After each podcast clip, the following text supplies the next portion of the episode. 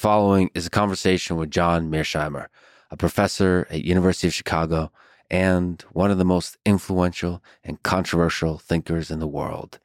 He teaches, speaks, and writes about the nature of power and war on the global stage, in history and today.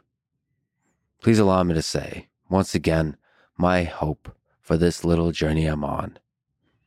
I will speak to everyone on all sides with compassion, with empathy, and with backbone. I will speak with Vladimir Putin and with Volodymyr Zelensky, with Russians and with Ukrainians, with Israelis and with Palestinians, with everyone. My goal is to do whatever small part I can to decrease the amount of suffering in the world by trying to reveal our common humanity. I believe that in the end, truth and love wins. I will get attacked for being naive, for being a shill, for being weak. I am none of those things. But I do make mistakes and I will get better. I love you all.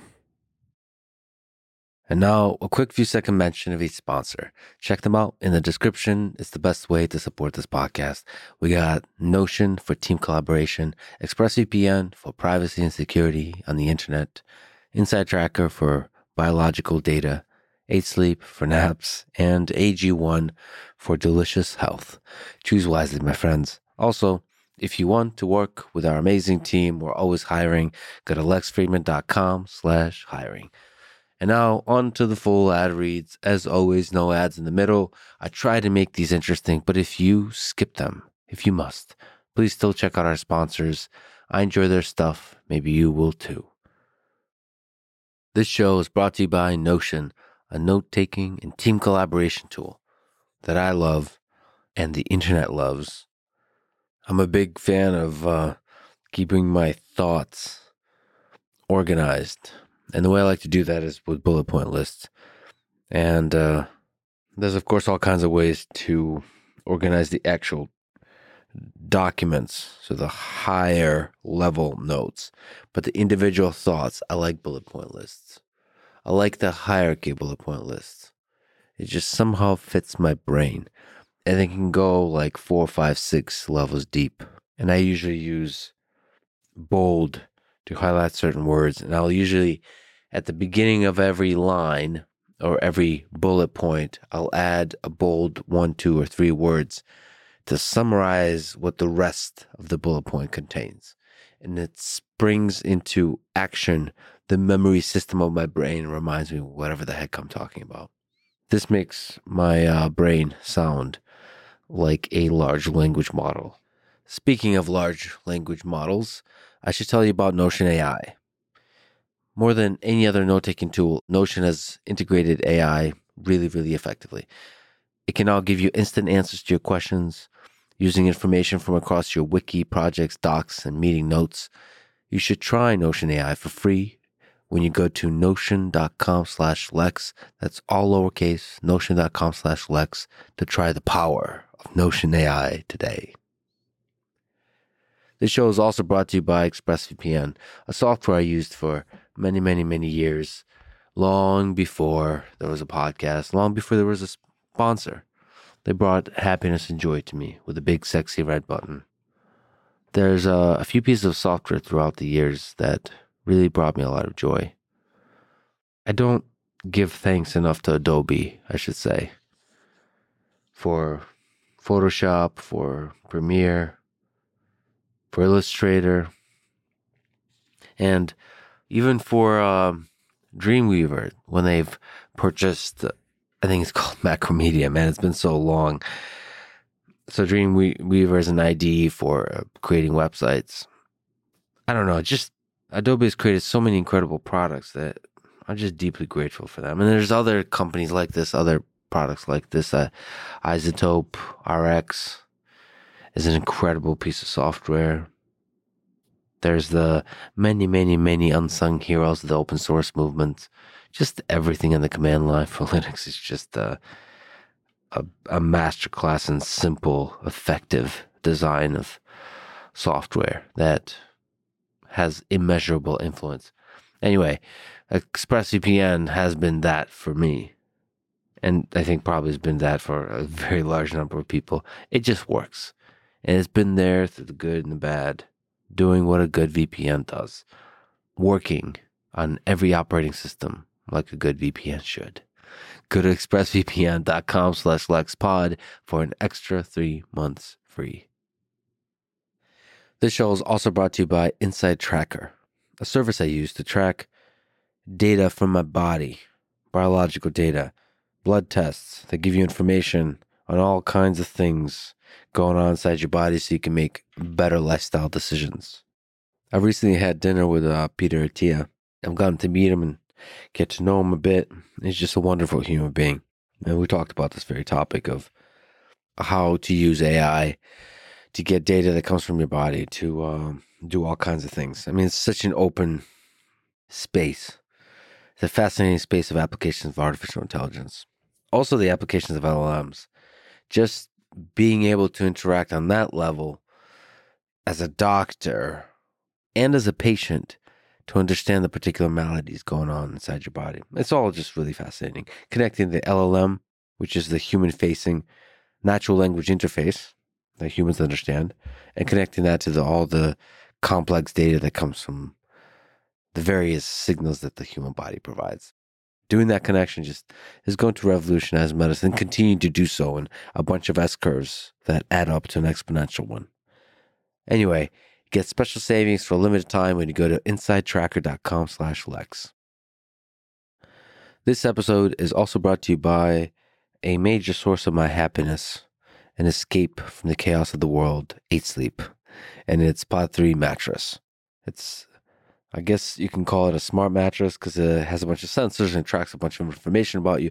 But, ladies and gentlemen, the reason this is awesome is it, it can cool the bed down to 55 degrees on each side of the bed separately. It can also heat it up to 110 degrees. But I'm very suspicious of the people that would do that. No, I'm just kidding. I do know people that heat their bed up, but I'm not one of them. I cool it down and it just transforms how I sleep and how much I enjoy sleep. Warm blanket, cool bed surface. It's a momentary escape from the chaos of the world like nothing else for me. Whether that's a power nap or a full night's sleep, it's just magic. And it makes me look forward to coming back home whenever I'm traveling. One of the reasons. And actually, the next sponsor is the other reason, unless I have travel packs. Anyway, check them out and get special savings when you go to 8sleep.com slash flex. Speaking of home and happiness, this show is also brought to you by AG1. It's an all in one daily drink. I drink twice a day, usually, especially when I'm home. I put it in the refrigerator, let it cool a little bit, and sometimes I'll even put it in the freezer. And it gets like to the consistency of a, of a slushy almost, you know, like a 7 Eleven Slurpee. I guess they're called slushies or Slurpees. 7 Eleven Slurpee? What's a? Slushy is from a Wawa? By the way, anytime I see a Wawa, I go in and just marvel at the plethora of choices available there. One of the most transformative experiences for me, of course, when coming to the United States is going to a grocery store. And I, I still feel some of that magic when I'm going to a Wawa. How is it possible to have so much wonderful food available all here? Anyway, like I said, AG1 is a source of a lot of happiness for me it ensures that I get the nutritional basis for whatever crazy physical or mental endeavor I take on in my life. They'll give you one month supply of fish oil when you sign up at drinkag1.com slash Lex. This is a Lex Fridman podcast. To support it, please check out our sponsors in the description. And now, dear friends, here's John Mearsheimer.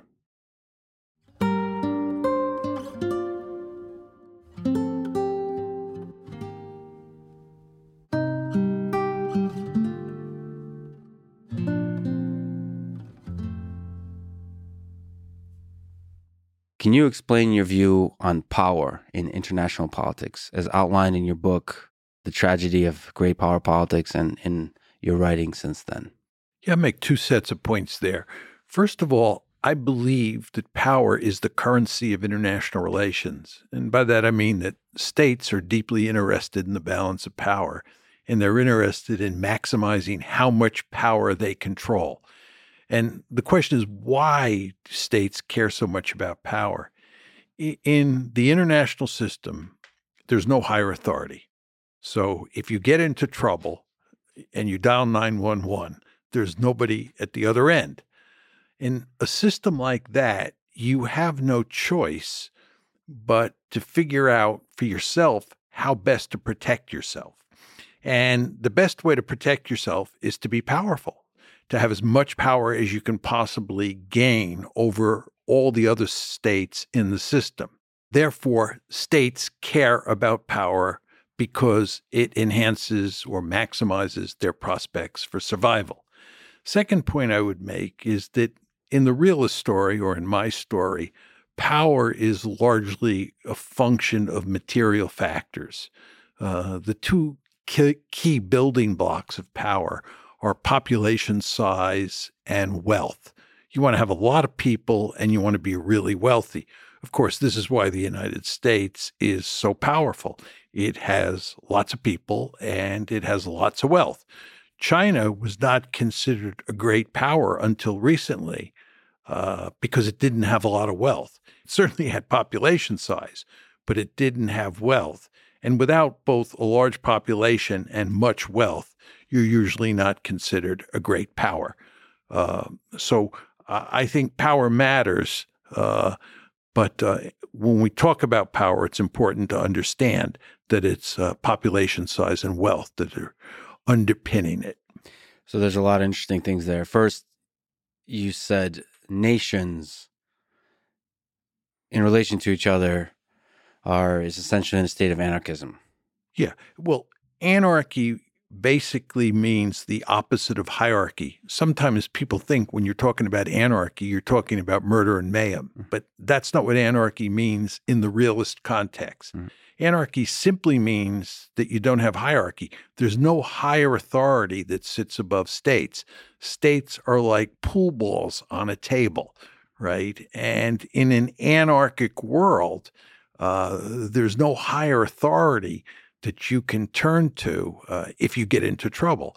And of course, the political philosopher who laid this all out was Thomas Hobbes. Mm-hmm. And Hobbes talked about life in the state of nature. And in the state of nature, you have individuals, and those individuals compete with each other for power. And the reason that they do is because in the state of nature, by definition, you have no higher authority. And Hobbes's view is that the way to get out of this terrible situation where individuals are competing with each other and even killing each other is to create a state. It's what he calls the Leviathan. Mm-hmm. And that, of course, is the title of his famous book. So the idea is to escape anarchy, you create a state. And that means you go from anarchy to hierarchy. The problem in international politics is that there is no world state, there is no hierarchy. And if you have no hierarchy and you're in an anarchic system, you have no choice but to try to maximize your relative power, to make sure you are, as we used to say when I was a kid on New York City playgrounds, the biggest and baddest dude on the block. Mm-hmm. Not because you necessarily want to beat up on other kids or on other states, but because, again, that's the best way to survive. And as I like to point out to people, the best example of what happens when you're weak in international politics is what the Chinese call the century of national humiliation. Mm-hmm. Uh, from the late 1840s to the late 1940s, the Chinese were remarkably weak, and the great powers in the system preyed upon them. And uh, that sends a very important message to not only the Chinese, but to other states in the system. Don't be weak, be as powerful as you can. And we'll talk about it, but humiliation can lead to resentment, and resentment leads to uh, something you've also studied, which is Nazi Germany in the 1930s. We'll talk about it. Um, but staying to the psychology and philosophy picture, what's the connection between the will to power in the individual, as you mentioned, and the will to power in a nation? The will to power in an individual has a lot to do with individual psychology.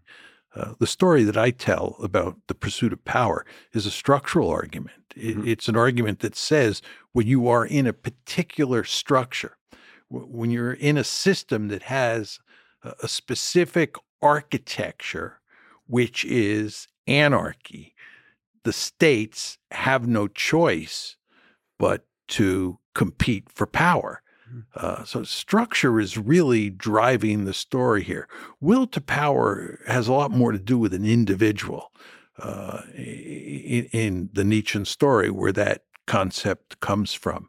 So it's very important to understand that I'm not arguing that states are inherently aggressive, right? My point is that as long as states are in anarchy, right, they have no choice but to behave in an aggressive fashion.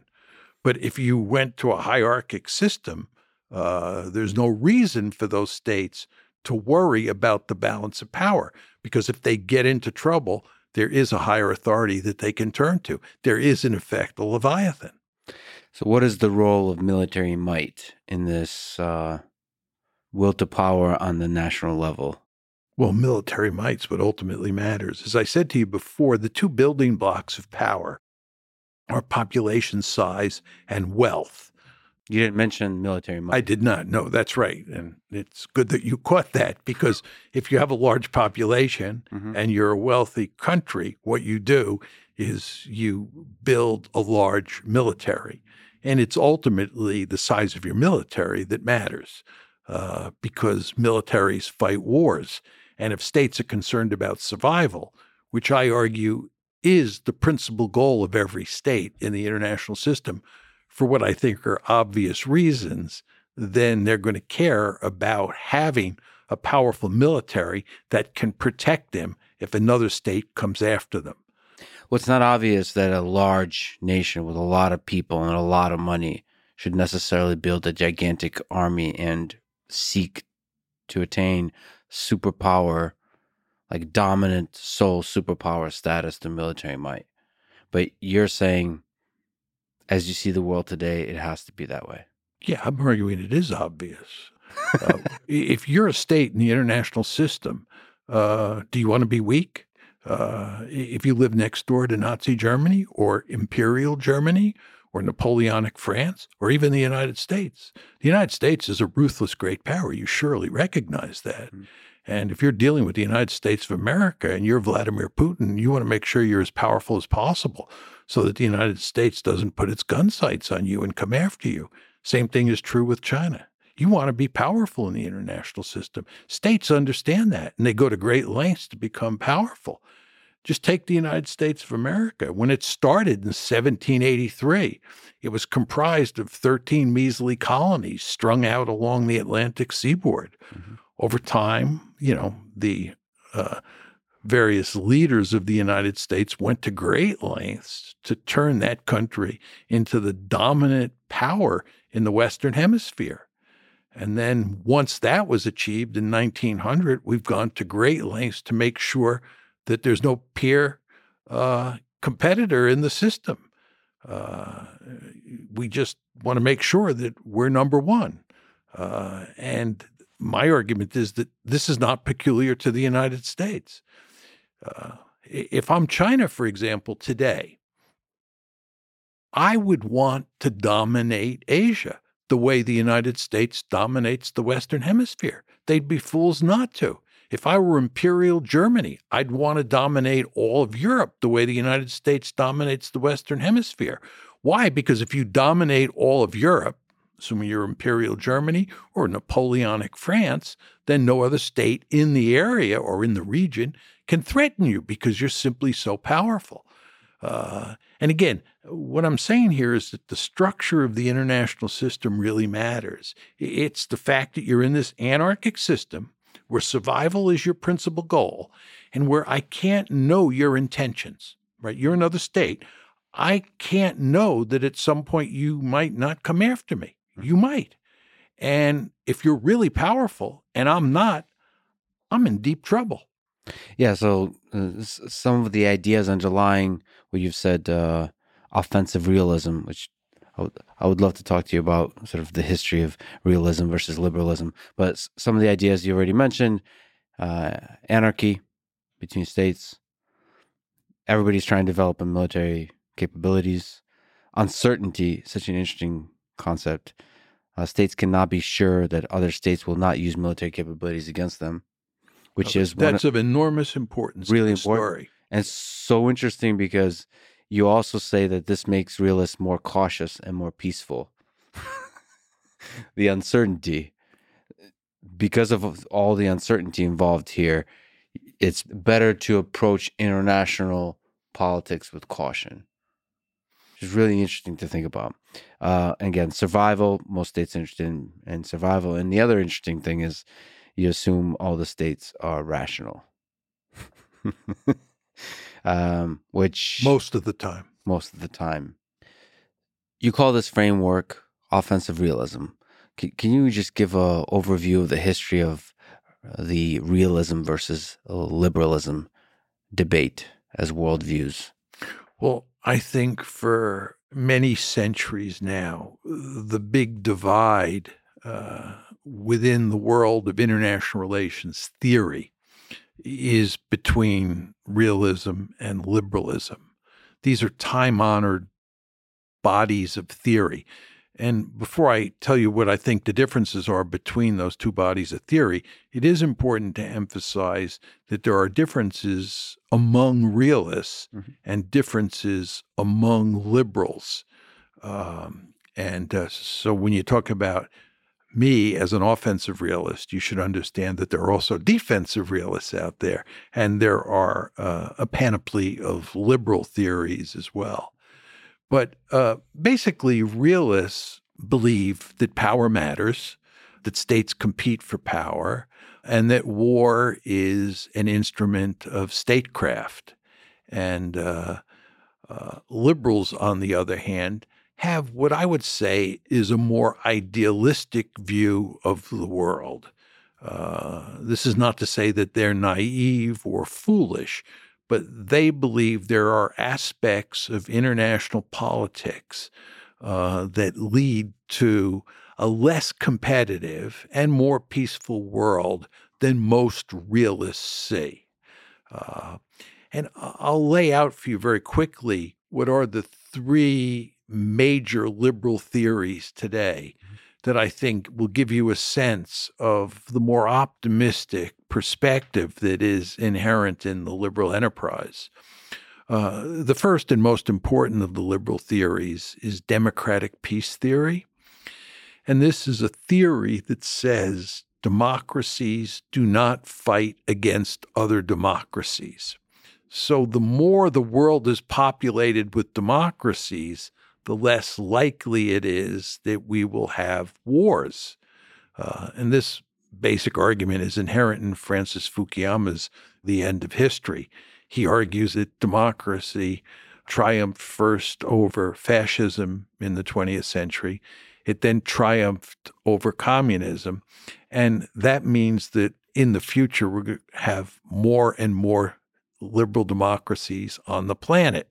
And if you have more and more liberal democracies and those democracies don't fight each other, then you have a more peaceful world. That was his argument. It's a very liberal argument. A realist like me would say that it doesn't matter whether a state is a democracy or not. All states behave the same way because the structure of the system, getting back to our earlier discussion about international anarchy, the structure of the system leaves those states no choice, whether they're democracies or autocracies. And again, the liberal view, this first liberal theory, is that democracies don't fight other democracies. And therefore, the more democracies you have, the more peaceful the world. Can I just uh, sort of try to unpack that a little bit? So, on uh, the democratic peace theory, I guess would say that in democracies, leaders are elected, and the underlying assumption is most people want peace, and so they will el- elect peacemakers. So, the more you democracies you have, the more likely you have peace.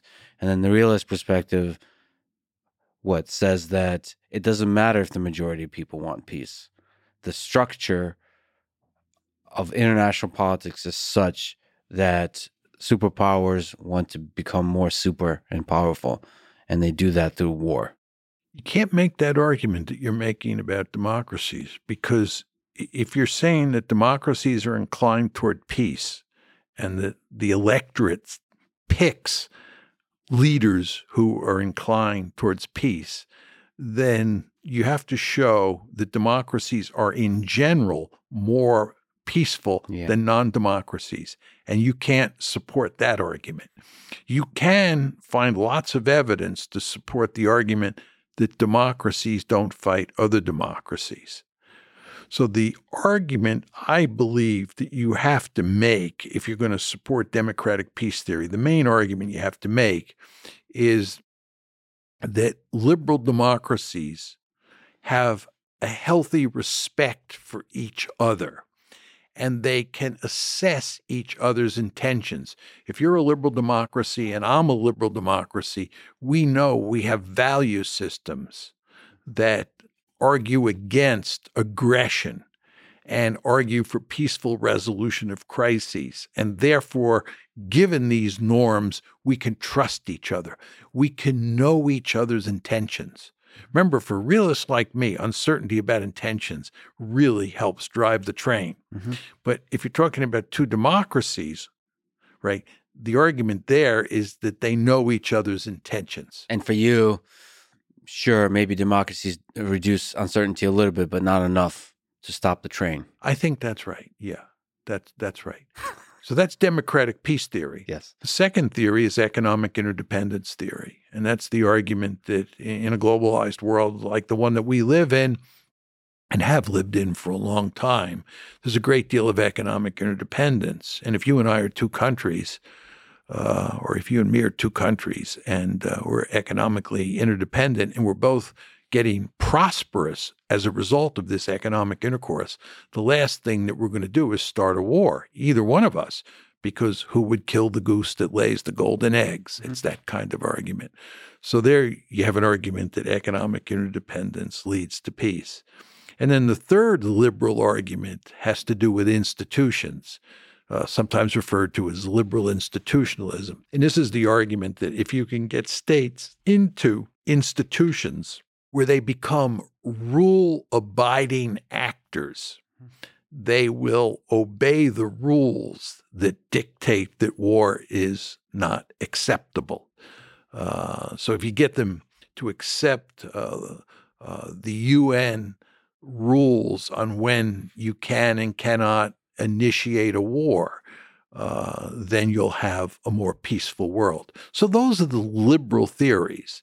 And as you can tell, they're very different from realism as articulated by somebody like me. Can you uh, maybe argue against the uh, economic interdependence and in the institutions that institutions follow rules um, a little bit? So the, the the golden goose with the golden egg, you're saying that nations are happy to kill the goose because, again, they want power. If they think it's necessary to kill the golden goose, yeah. because of security concerns, they will do it. The point is that economic interdependence at its root has prosperity as the core variable. Yeah. In the realist story, the core variable is survival. And survival always trumps prosperity. So if you go back to the period before World War I, we're in Europe, it's 1913 or early 1914. What you see is that you have an intense security competition between all of the great powers.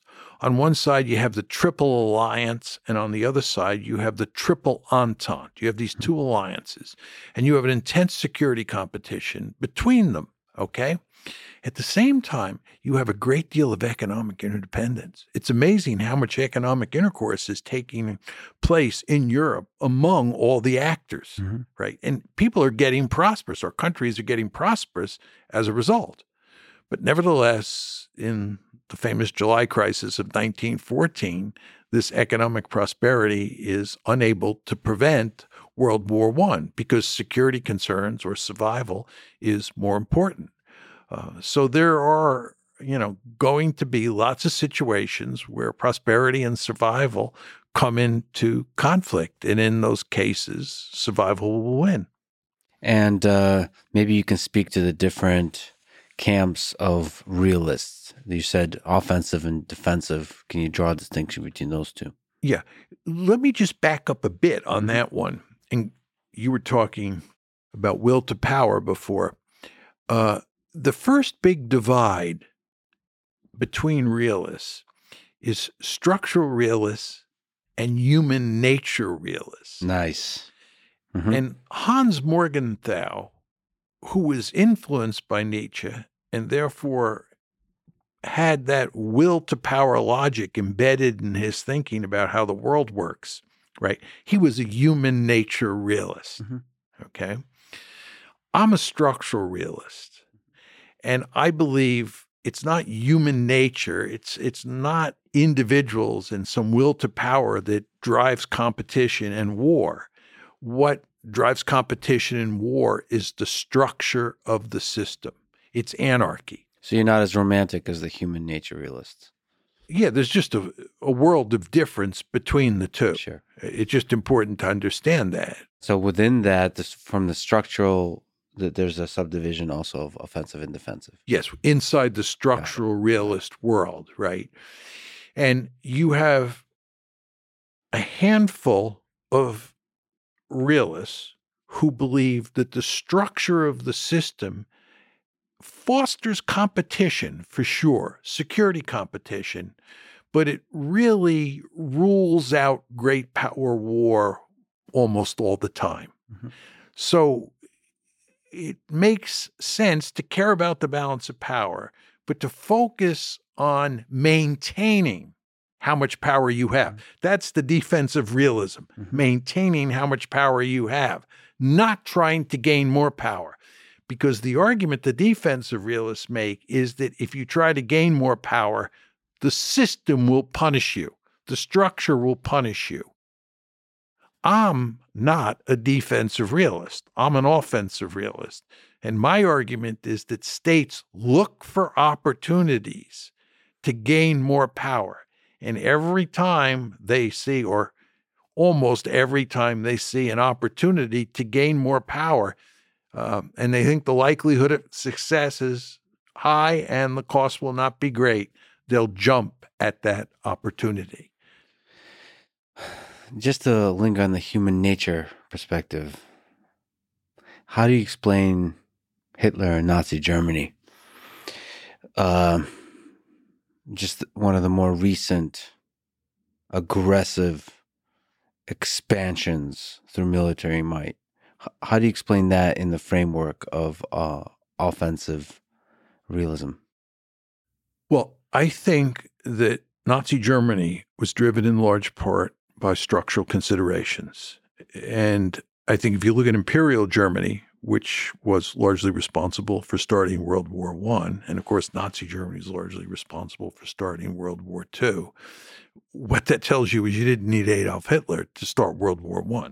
Yeah. Right. And I believe that there is a good chance you would have had World War II in the absence of Hitler right? I believe that Germany was very powerful. It was deeply worried about the balance of power in Europe, and it had strong incentives to behave aggressively uh, in, the late 1930s, early 1940s. So I believe that structure mattered. However, I want to qualify that in the case of Adolf Hitler because I do think he had what you would call a will to power. I've never used that word to describe him before, but it's consistent with my point that I often make that there are two leaders, or there have been two leaders in modern history who are congenital aggressors. Uh, and one was Napoleon and the other was Hitler.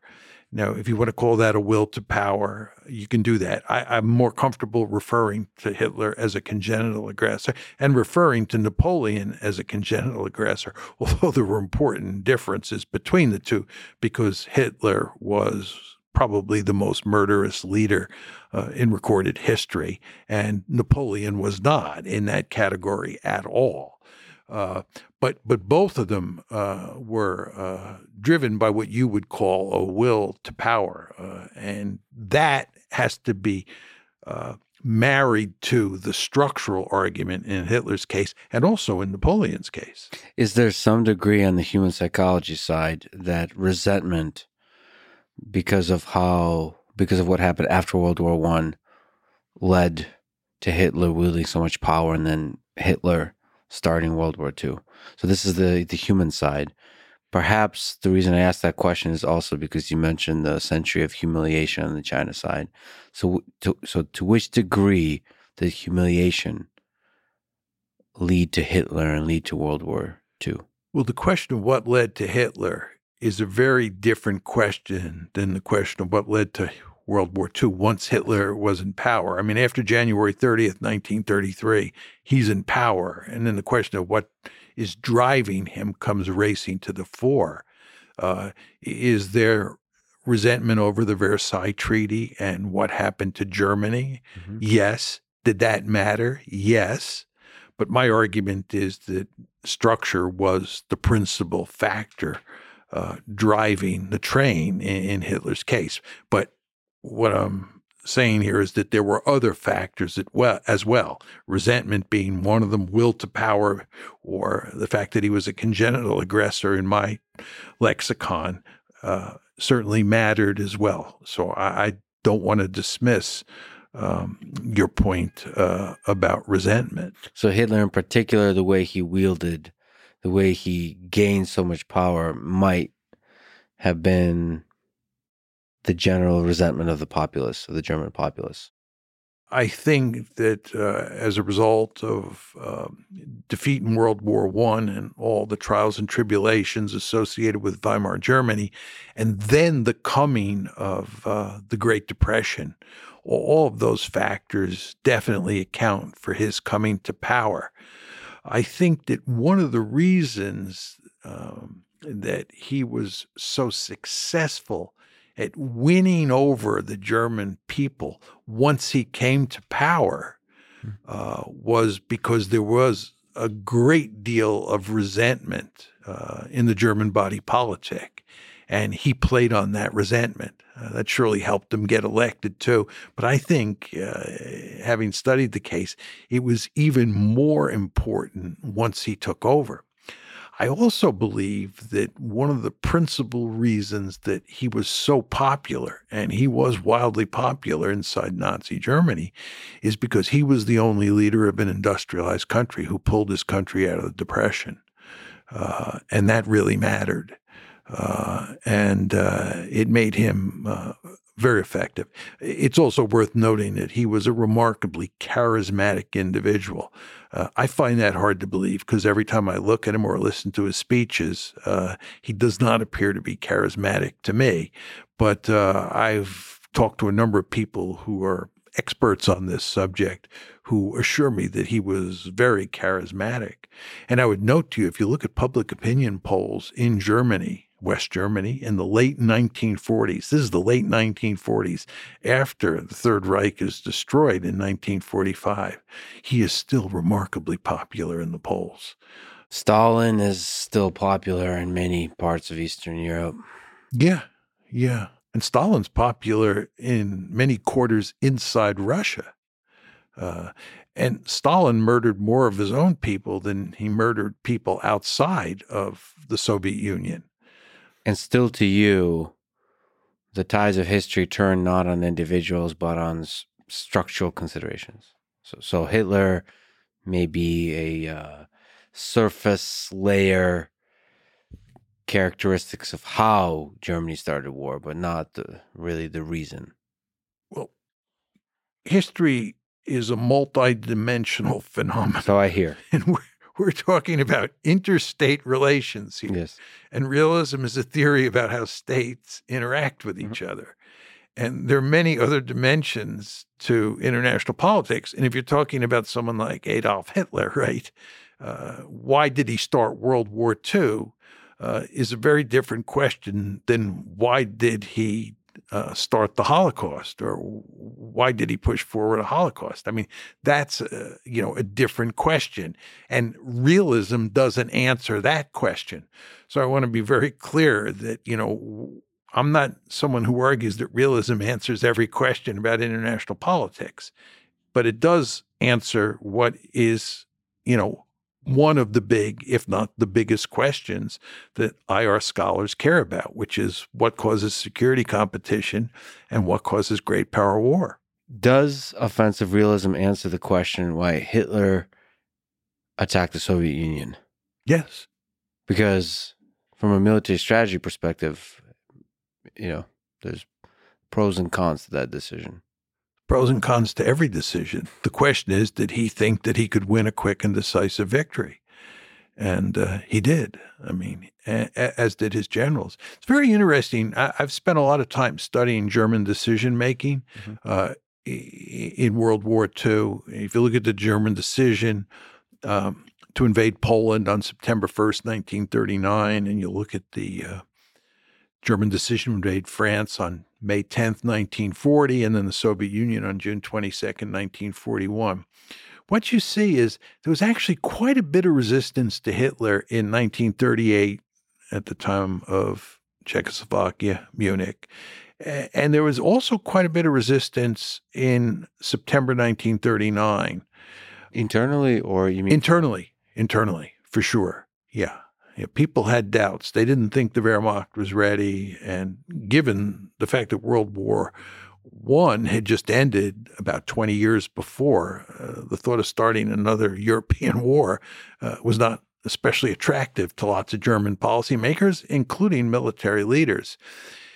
And then came France, 1940. In the run up to May 10th, 1940, uh, there was huge resistance uh, in the uh, German army to attacking France. Uh, but that was eventually eliminated because they came up with a clever plan, uh, the Manstein Plan. If you look at the decision to invade the Soviet Union on June 22nd, 1941, which is the only case where they fail, they succeeded in France, they succeeded in Poland, they succeeded uh, at Munich in 1938. Soviet Union is where they fail. There's hardly any resistance at all, right? Yeah. Well, and to say that they failed the Soviet Union, I mean, my grandfather fought, I mean, from from the Soviet Union, you know, there was a lot of successes early on. So there's poor military, I would say, uh, strategic decisions along the way, but it was um, it caught Stalin off guard. Uh, maybe you can correct me, but from my perspective, uh, terrifyingly so, they could have been successful if certain different decisions were made from a military perspective.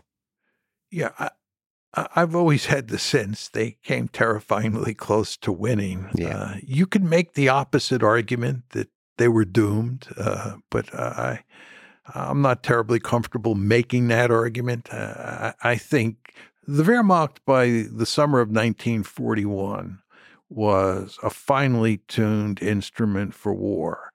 And the Red Army was in quite terrible shape. Uh, Stalin had purged the officer corps. Uh, they had performed poor, poorly in Finland, uh, and uh, there were all sorts of reasons to think that they were no match for the Wehrmacht.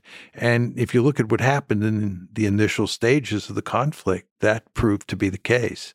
Uh, the Germans won a lot of significant tactical victories early on. And if they focused and went to Moscow as quickly as possible, it's again terrifyingly so could have been a, a basically topple topple Stalin.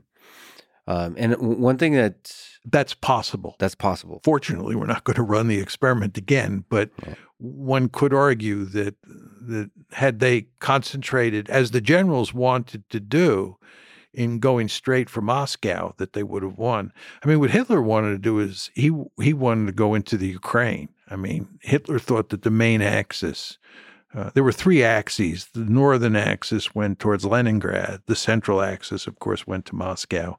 And then the southern axis, Army Group South, uh, headed towards Ukraine and deep into the Caucasus. And Hitler believed that uh, that that should have been the main axis. And in fact, in 1942, the Soviets, excuse me, the Germans go back on the offensive in 19. 42. This is Operation Blue. And the main axis in 42 is deep into the Ukraine and into the Caucasus. Mm-hmm.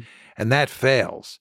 But one could argue that had they done that in 41, had they not gone to Moscow, had they gone, you know, had they concentrated on going deep into Ukraine and into the Caucasus, they could have knocked the Soviets out that way. Uh, I'm I'm not sure that in the end, I believe that. I, I, think in the end, the Soviets would have won no matter what, but I'm not 100% sure of that. So sometimes uh, maybe you can educate me, but sometimes, you know, they say, just like with Napoleon, winter defeated Hitler in, in Russia. I think not often enough people tell the story of the of the soldiers and the um, the motivation and how hard they fight so uh, it turns out that Ukrainians and Russians are not easy to conquer. They're the kinds of people that don't roll over and fight bravely. There seems to be a difference in certain people, peoples in how they see war, how they approach war, how proud they are to fight for their country, to die for their country, these kinds of things. So I think Battle of Stalingrad tells, at least to me, a story of extremely brave fighting on the Soviet side. And that it's a component of war too. It's not just structural, it's not just military strategy, it's also the humans involved. But maybe that's a romantic notion of war. No, I, I think there's a great deal of truth in that. But uh, let's just unpack it a bit in the case of uh, the Soviet Union in World War II. Uh, the counter argument to that um, is that in World War One, the uh, Russian army disintegrated. Uh, and uh, if you look at what happened when Napoleon invaded in 1812, and you look at what happened in 1917, and then you look at what happened between 41 and 45, uh, the Napoleon case looks a lot like the Hitler case, and it fits neatly with your argument. But World War One does not fit neatly with your argument because the Russians lost and surrendered. Yeah. And you had the infamous Treaty of Brest-Litovsk, where the Soviet Union then, because it went from Russia to the Soviet Union in October 1917, the Soviet Union surrendered large amounts of uh, Soviet territory because it had suffered a humiliating defeat. My argument for why the Russians, let me take that back, why the Soviets fought like wild dogs in World War II is that they were up against a genocidal adversary. You want to understand that the Germans murdered huge numbers of Soviet POWs. Uh, the overall total was 3.7 million. And by December, December of 1941, remember the invasion is June 41, by December of 1941, uh, the Germans have murdered 2 million Soviet POWs. At that point in time, they had murdered many more POWs than they had murdered Jews. And this is not to deny for one second that they were on a murderous rampage when it came to Jews, but they were also on a murderous rampage when it came to Soviet citizens and Soviet soldiers, right? So those Soviet soldiers quickly came to understand that they were fighting for their lives. If they were taken prisoner, they would die. So they fought like wild dogs. Yeah, you know, the story of the Holocaust of the six million Jews is often told extensively. If uh, Hitler won, conquered the Soviet Union, it's terrifying to think on a much grander scale than the Holocaust, what what would have happened to the Slavic people, to the to the Soviet people? Absolutely. All you have to do is read the Hunger Plan, right?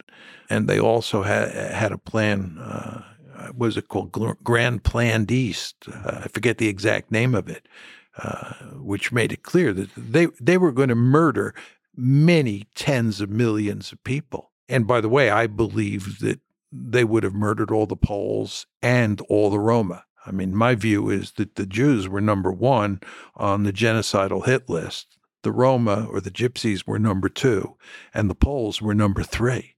Uh, and of course, I just explained to you how many POWs they had killed. So they would have ended up murdering huge numbers of uh, Soviet citizens as well. But people quickly figured out that this was happening. Mm-hmm. That's my point to you. And that gave them, needless to say, very powerful incentives to fight hard uh, against uh, the Germans and to make sure that they did not win. To fast forward in time, but not in space. Let me ask you about uh, the war in Ukraine. Why did Russia invade Ukraine on February 24th, 2022? What are some of the explanations given, and which do you find the most convincing? Well, clearly, the conventional wisdom is that Putin uh, is principally responsible. Putin is an imperialist. Uh, he's an expansionist. He's, That's the conventional thinking. Yeah, yeah, and the idea is that uh, he he uh, is bent on creating a greater Russia, uh, and even more so, he's interested in dominating Eastern Europe, if not all of Europe. Um, and that Ukraine was the first stop on the train line. Uh, and what he wanted to do was to conquer all of Ukraine uh, incorporated into a greater Russia, and then he would move on and conquer other countries. This is the conventional wisdom. My view is there is no evidence, uh, let me emphasize, zero evidence to support that argument. Which part that he would, the imperialist part, the sense that he would, he sought to conquer all of Ukraine and move on and conquer. There's no evidence he was interested in conquering all of Ukraine. There was no interested. There's no evidence beforehand that he was interested in conquering conquering any of Ukraine, and there's no way that an army that had 190,000 troops at the most, right, could have conquered all of Ukraine. Just impossible. As I like to emphasize, when the Germans went into Poland in 1939, uh, and the Germans, you want to remember, were only intent on conquering the western half of Poland because the Soviets, uh, who came in later that month, were going to conquer the eastern half of Poland. So the western half of Poland is much smaller than Ukraine. And the Germans went in with 1.5 million troops.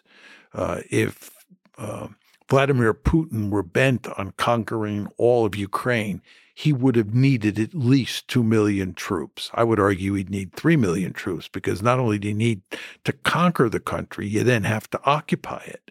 Uh, but the idea that 190,000 troops was sufficient for conquering uh, all of Ukraine is not a serious argument. Furthermore, he was not interested in conquering Ukraine. And that's why in March 2022, this is immediately after the war starts, he is negotiating with Zelensky to end the war. There are serious negotiations taking place in Istanbul involving the Turks.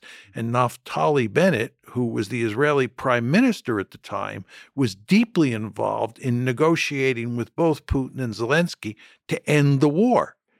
Well, if he was interested, Putin, in conquering all of Ukraine, why in God's name would he be negotiating with Zelensky to end the war? And of course, what they were negotiating about was NATO expansion into Ukraine, which was the principal cause of the war. Uh, people in the West don't want to hear that argument because if it is true, which it is, then the West is principally responsible for this bloodbath that's now taking place. And of course, the West doesn't want to be principally responsible. It wants to blame Vladimir Putin. Mm-hmm. So we've invented this story out of whole cloth that he is an aggressor, that he's the second coming of Adolf Hitler, and that what he did in Ukraine was try to uh, to conquer all of it. And he failed. But uh, with a little bit of luck, he probably would have conquered all of it and he'd now be in the Baltic states and eventually end up uh, dominating all of Eastern Europe. As I said, I think there's no evidence to support this. So maybe there's a lot of things to ask there. Uh, maybe just to linger on NATO expansion. What is NATO expansion? What is the threat of NATO expansion, and why is it such a concern for Russia? NATO was a mortal enemy of the Soviet Union during the Cold War. It's a military alliance which has at its heart the United States of America, which is the most powerful state on the planet. It is perfectly understandable that Russia is not going to want that military alliance on its doorstep. Here in the United States, we have, as you well know, what's called the Monroe Doctrine. And that basically says no great powers from Europe or Asia are allowed to come into our neighborhood and form a military alliance with anybody in this neighborhood. Uh, when I was young, there was this thing called the Cuban Missile Crisis. The Soviets had the audacity to put nuclear armed missiles in Cuba. We told them in no uncertain terms that that was not acceptable and that those missiles had to be removed. This is our backyard, and we do not tolerate distant great powers coming into our neighborhood well, what's good for the goose is good for the gander. And if we don't like great powers coming into our neighborhood, it's hardly surprising that the Russians did not want NATO on their doorstep.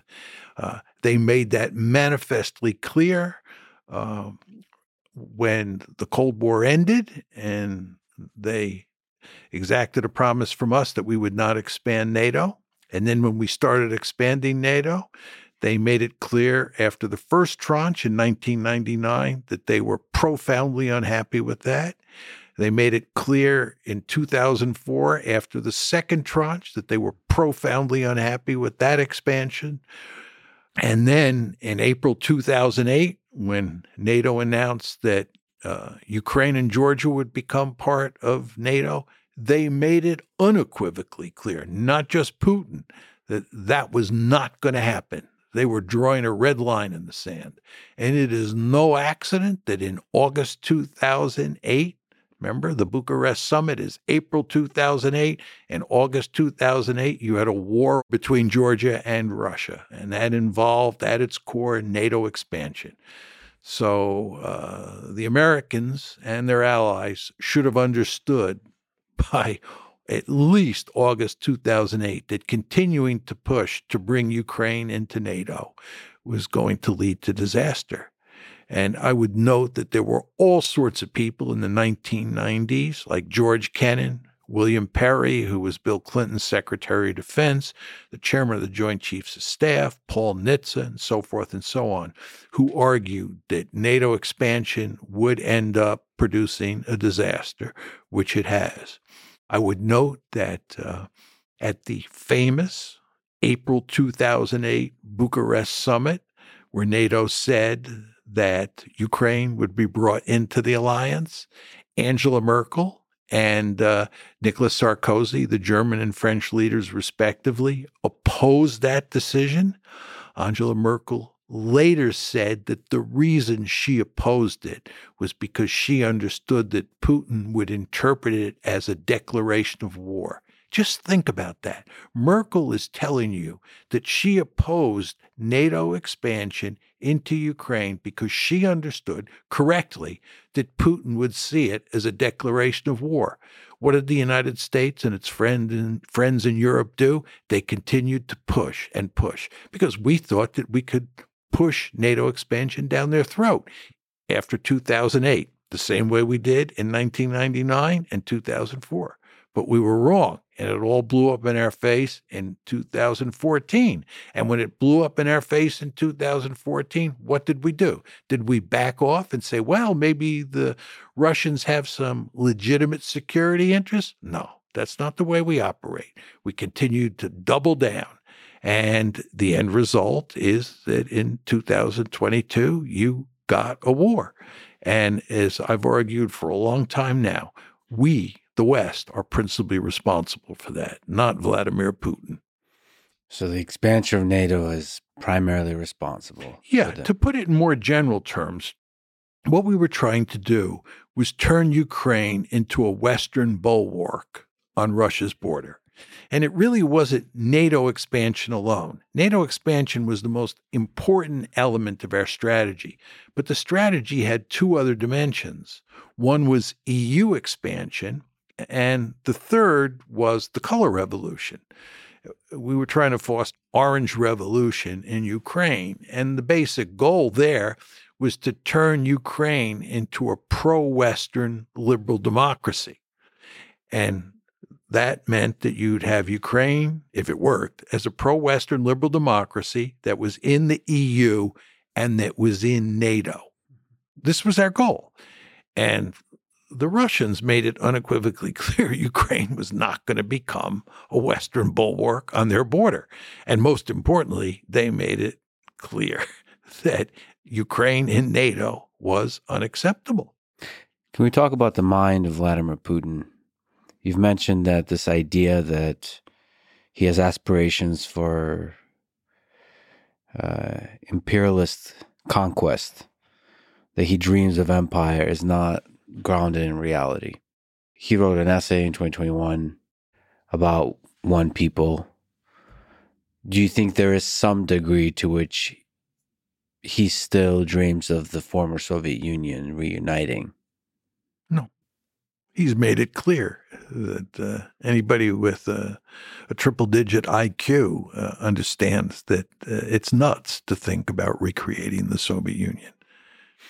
He thinks it's a tragedy that the Soviet Union fell apart. Mhm. But as he made clear in that essay, the July 12th, 2021 essay, and as he made clear in speeches before, immediately before he invaded Ukraine, he accepted uh, the breakup of the Soviet Union and he accepted uh, the status quo in, in Europe, save for the fact he did not accept the idea that Ukraine would become part of NATO.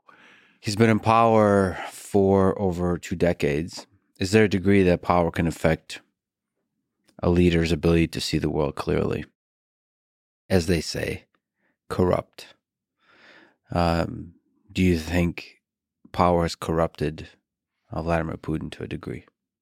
It's very hard for me to answer that question because I, don't know him and I've not studied him carefully uh, in terms of his overall performance over the course of, you know, the 23 years that he's been in power. Uh, I've studied him as a strategist and I've studied how he, you know, deals with the West uh, and, you know, deals with the international system more generally uh, since 2014. And I think he is a first class strategist. This is not to say he doesn't make mistakes. Uh, and he admits he's made some mistakes. Uh, uh, but uh, I think that the West is dealing with a formidable adversary here. Uh, and I don't see any evidence that he's either lost speed off his fastball or that power has corrupted his thinking about strategic affairs. So he has consistently put as a primary concern security, as does the United States. He's put for Russia security, making sure that NATO doesn't get close to its borders. I think that's clear. Yeah. I, I, think, as I emphasized early on in our conversation, that leaders privilege security or survival over everything else. And by the way, he gave a number of talks uh, and press conferences uh, in addition to writing that famous article that you referred to on July 12, 2021. So we have, you know, a pretty clear record of what he was saying, and I would argue what he was thinking in the run up to the war in February 2022. And if you read uh, what he said, uh, it's quite clear that he privileged security or survival. He was deeply concerned about the security of Russia. And Russia is a quite vulnerable state in a lot of ways, especially if you think back to what it looked like in the 1990s. As you know better than I do. Uh, it was in terrible shape. Uh, the Chinese talk about the century of national humiliation. One could argue that for the Russians, that was the decade of national humiliation. And um, and it took Putin, I think, quite a bit of time to bring the Russians back from the dead. I think he eventually succeeded, but uh, it took a considerable amount of time. And I think he understood that he was not playing a particularly strong hand. He was playing something of a weak hand. And he had to be very careful, very cautious. And I think he was. Uh, and I think that's very different than the United States. The United States was the unipole. It was the most powerful state in the history of the world, most powerful state relative to all its possible competitors from, you know, roughly 1989, certainly after December 1991 when the Soviet Union fell apart, up until I would argue about 2017. We were incredibly powerful. And even after 2017, up to today, the United States remains the most powerful state in the system. And because of our geographical location, uh, we are in a uh, terrific uh, situation to survive in any great power competition. So uh, you have a situation involving the United States that's different than the situation involving Russia. They're they're just much more vulnerable uh, than we are, and and therefore I think Putin tends to be more sensitive about security uh, than any American president in recent times. Europe on one side, China on the other side.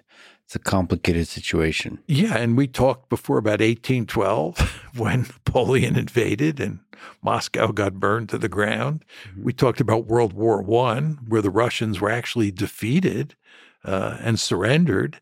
Uh, and then we talked about 1941 to 1945, where although thankfully uh, the Soviets prevailed, uh, it was uh, it, it was a close call, and I mean the casualties, the destruction that the Soviet Union uh, had inflicted on it by the Germans is just almost almost hard to believe. Just, uh, so they are sensitive. You can understand full well, or at least you should be able to understand full well, why the idea of bringing Ukraine up to their border really spooked them. Uh, I don't understand why more Americans don't understand that. It, it just it it befuddles me. Uh, I think it has to do with the fact that Americans are not very good in putting themselves in the shoes of other countries. Uh, and uh, you really, if if you're going to be a first class strategist in international politics, you have to be able to do that. You have to put yourself in the shoes of the other side and think about how they think, so you don't make foolish mistakes. And as a starting point, Americans tend to see themselves as the good guys and a, a, set of others as the bad guys. And you have to be able to empathize that Russians think of themselves as the good guys, the Chinese think of themselves as the good guys, and just be able to empathize. If they are the good guys, it's like uh, that uh, funny skit Are we the baddies? Consider the United States could be the bad guys. Like, first of all, em- like, uh, see the world if the United States is the bad guys and China is the good guys, what does that world look like? Be able to just exist with that thought because that is what the Chinese le- leadership and many Chinese citizens, uh, if not now, maybe in the future, will believe. And you have to kind of do the calculation, the simulation forward from that. And same with Russia, same with, with other nations. Yeah, I agree with you 100%. And just, you know, I always think of Michael McFaul at Stanford, who was the American ambassador to uh, Russia, I think between 2012 and 2014. And uh, he, he, told me that he told Putin uh, that Putin didn't have to worry about NATO expansion because the United States was a benign hegemon. And uh, I asked Mike what Putin's response was to that. And uh, Mike said that Putin didn't believe it. Uh, and, uh, but Mike believed that he should believe it and that we could move NATO eastward to include Ukraine. And in the end, we'd get away with it because we are a benign hegemon. But the fact is, that's not what Putin saw. Putin saw us as a malign hegemon. And what Mike thinks or any American thinks doesn't matter. What matters is what Putin thinks. But also, the drums of war have been beating for some reason. NATO expansion has been threatened for some reason. So you've talked about NATO expansion being dead. So like it doesn't make sense from a geopolitical uh, perspective on the Europe side to expand NATO. Uh, but nevertheless, that threat has been uh, echoed. So um, why has NATO expansion been pushed from your perspective? There are two reasons. One is, first of all, we thought it was a wonderful thing uh, to bring more and more countries into NATO. We thought that it facilitated peace and prosperity. It was ultimately all for the good. Mm-hmm. Um, and uh, we also thought that uh, uh, countries like Ukraine had a right to join NATO. Mm-hmm. These are sovereign countries that can decide for themselves, and the Russians have no say in, in what Ukraine wants to do. And then finally, and uh, this is a point I emphasized before, we were very powerful and we thought we could shove it down their throat. So, uh, so it's, it's a combination of those factors that led us to pursue what I think was ultimately uh, a foolish policy. We've talked about how wars get started. How do you hope the war in Ukraine ends? What are the ways to end this war? What are the ways to achieve peace there? To uh, and the the I would say senseless death of young men, as always happens in war. I, am sad to say I don't have a good answer to that. Uh, I, I don't think there's any real prospect of a meaningful peace agreement. Uh, I think it's almost impossible uh, I, I, think the best you can hope for uh, at this point is it's some some point the shooting stops, uh, you have a ceasefire, and then you have a frozen conflict.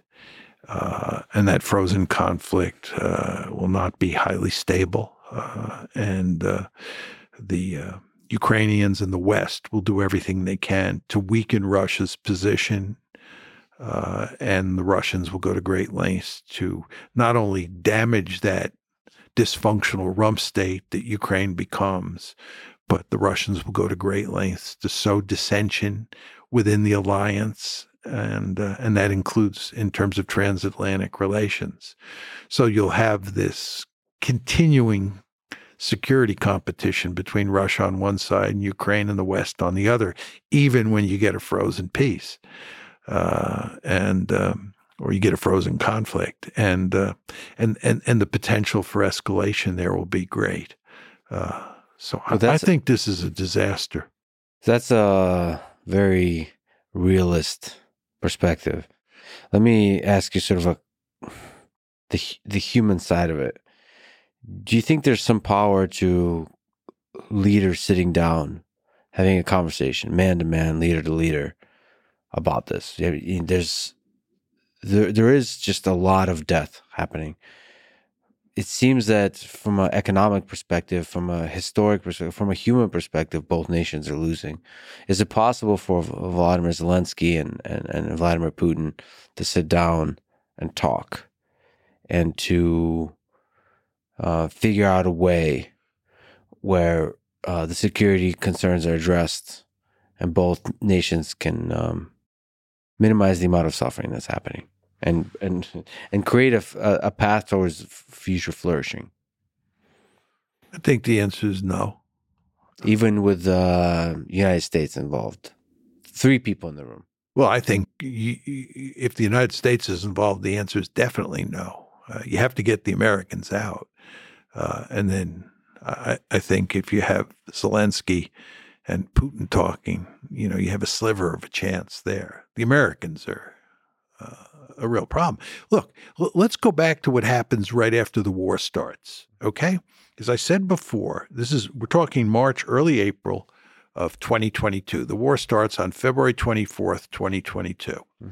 And uh, as I said to you, uh, the two sides were negotiating in Istanbul, and they were also uh, negotiating through Naftali Bennett. And the Bennett track and the Turkish track were operating together. I mean, they were not at cross purposes at all. What happened? Bennett tells the story very clearly that they had made significant progress in reaching an agreement. This is Zelensky on one side and Putin on the other. Bennett is talking in person to both Putin and uh, Zelensky. And what happens to produce failure? The answer is the United States and Britain get involved and tell Zelensky to walk. They tell Zelensky to walk. If they had come in and encouraged Zelensky to try to figure out a way with Putin to shut this one down and worked with Bennett and worked with Erdogan, mm-hmm. we might have been able to shut the war down then. But it was the United States. Well, let me sort of uh, push back on that. You're you're you're correct, but sort of United States paints this like um, picture that everybody's aligned. So I maybe you can correct me, but I believe in the power of individuals, especially individual leaders.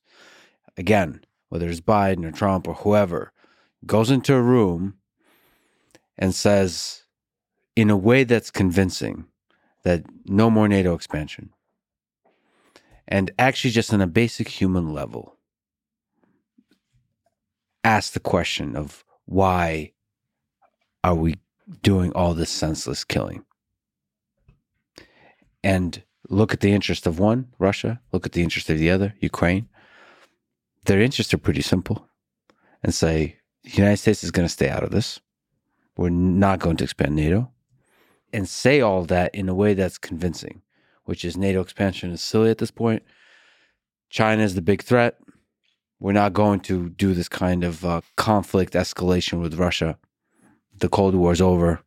Let's let's uh, normalize relations. Well, let me just embellish your argument. Mm-hmm. Okay. Thank you. that I need it. if we say there's a sliver of a chance yes. that you can do this, and I do think there is a sliver of a chance, let me just embellish your point. Thank you. Uh, need all the help I can get. Two things have to be done here, in my opinion. One is uh, Ukraine has to become neutral, and it has to completely sever all security ties with the West, mm-hmm. right? It, it's not like uh, you can say we're not going to expand NATO to include Ukraine, but we're going to continue to have some loose security arrangement with Ukraine. Mm-hmm. None of that. It has to be completely severed. Ukraine has to be on its own. Okay. And number two, Ukraine has to accept the fact that the Russians are going to keep the four oblasts that they've now annexed and Crimea. Right? The Russians are not going to give them back. And what you really want to do if you're Zelensky or who's ever running Ukraine in this scenario that we're positing is you want to make sure the Russians don't take another four oblasts mm. to include Kharkiv and Odessa, right? If I'm playing Putin's hand and this war goes on, I'm thinking about taking four more oblasts. I want to take about 43% of Ukraine and annex it to Russia, right? And I certainly want Odessa.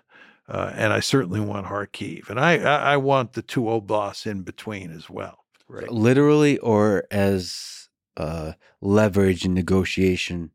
No, I, Ukraine I, neutrality. I want them literally. Uh, I, I want to conquer them literally. Uh, but my point to you is if we can begin to talk about cutting a deal now, you may be able to head that kind of aggression off at the pass. Yeah. In other words, you may be able to limit Putin and Russia to annexing the four oblasts that they've now annexed plus Crimea. That's the best I think you can hope for. But the point is, you have to get the Ukrainians to accept that. You have to get the Ukrainians to accept becoming a truly neutral state and conceding that the Russians keep a big chunk of territory. It's about 23% of Ukrainian territory that they've annexed. And I find it hard to imagine any Ukrainian leader agreeing to that. Well, there there there could be more nuanced things like no military involvement between the United States and Ukraine, but economic involvement, sort of uh, financial support, sort of normalizing economic relationships with Ukraine, with Russia. I, I think I think you could probably get away with that. I, I think that the, the tricky question there that you would have to answer is what about EU expansion, right? And I think EU expansion is probably a no-no for the Russians because most people don't recognize this, but there is a military dimension built into EU expansion. Mm-hmm. It's not purely an economic uh, alliance uh, or relationship or institution, whatever word you want to use. There's a military dimension to that. And uh, in the run up to the war, uh, actually, in the run up to the 2014 crisis when it first broke out, uh, the Russians made it clear they saw EU expansion as a stalking horse for NATO expansion. So EU expansion is tricky. But I, I think your point of close economic relations between uh, or healthy economic relations, to use a better term, between Ukraine and the West i- is possible. I, I, I think the Russians have a vested interest in, if, if it's a neutral Ukraine, they have a vested interest in that Ukraine flourishing. But that then brings us back to the territorial issue, right? Well, so do you believe it's possible for individual human relations to counteract the structural forces that you talk about? So, meaning the leaders being able to pick up the phone and make agreements that are good for humanity as a whole and for their individual nations in the long term. I, think leadership matters here. Uh, I mean, one of the real problems here is that there's no trust, and uh, on the Russian side, and that has to do with the Minsk agreements. Um, the uh, uh, the Minsk agreements, uh, which were designed to shut down the civil war uh, in eastern Ukraine, in the Donbass. Um, really mattered to the Russians, and there were four players involved in the uh, uh, the Minsk process. Four main players: Russia and Ukraine, of course, and then Germany and France. And I believe the Russians took the Minsk Accords seriously. Uh, I believe Putin took them very seriously. He wanted to shut down that conflict, Um and uh, Angela Merkel, Francois Hollande, he was the French leader, and Poroshenko, who was the Ukrainian leader. Those were the three key players besides Putin. Again, Hollande from France, Merkel from Germany, and Poroshenko from Ukraine have all explicitly said they were not seriously interested in reaching an agreement in all of the discussions with Putin. They were bamboozling him. They were trying to trick him so that they would buy time to build up Ukraine's military. Uh, Putin is profoundly upset about these admissions by these three leaders. He believes he was fooled into thinking that Minsk could work. He believes that he negotiated in good faith and they did not. And he believes that the level of trust now between Russia uh, and the West is virtually zero as a result of this experience over Minsk. I only bring this up because it cuts against your argument that leaders could pick up the phone and talk to each other and trust each other, at least somewhat, uh, to work out a meaningful deal. If you're Putin at this point in time, trusting the West is not an idea that's going to be very attractive at all. In fact, you're going to distrust anything they say. Yeah, distrust anything the West say, but there is individual humans. The way human nature works is when you're sitting across from a person, you can trust a human being while still distrusting the West. I mean, I I, I believe in the power of that. It, I I think with the right leaders, you can sit down and Well, talk, like over override the general structural distrust of the West, and say, you know what, I like this guy, or gal, whatever. I do hope Zelensky and Putin sit down together and talk, have multiple talks. Just remember they were doing that in March, and the Americans came in and the British came in, Yeah. and they scotched a potential deal. Well, uh, the other beautiful thing about human nature, there's forgiveness and there's uh, trying again. When you're the leader of a country in an anarchic system, you have to be very careful not to let uh, your trust in a foreign leader take you too far.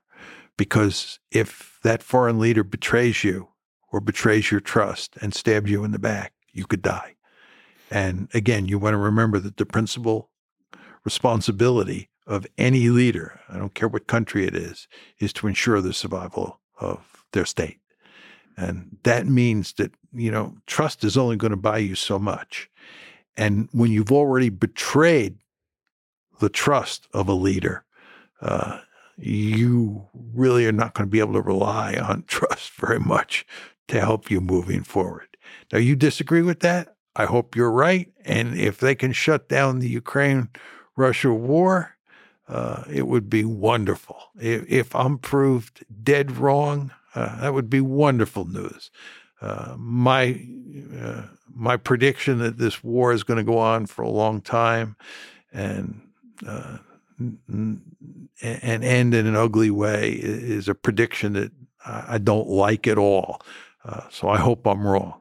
You wrote that many in the West believe that the best hope for ending the Ukraine war is to remove Vladimir Putin from power, but you argue that this isn't the case. Can you explain? Well, a lot of people thought when uh, they were having all that trouble, the Russians were having all that trouble with Prigozhin and the Wagner group, that Putin was vulnerable and was likely to be overthrown. And what would happen is uh, a peace loving leader would replace Putin. Uh, I made two points at the time, and I would make those same two points now. Number one, he's not likely to be overthrown. Uh, he was not likely then to be overthrown. Uh, and I think, you know, as long as his health holds up, I think he will remain in power. My second point is if he doesn't remain in power and he's replaced, I would bet a lot of money that his replacement will be more hawkish and more hardline than Putin is.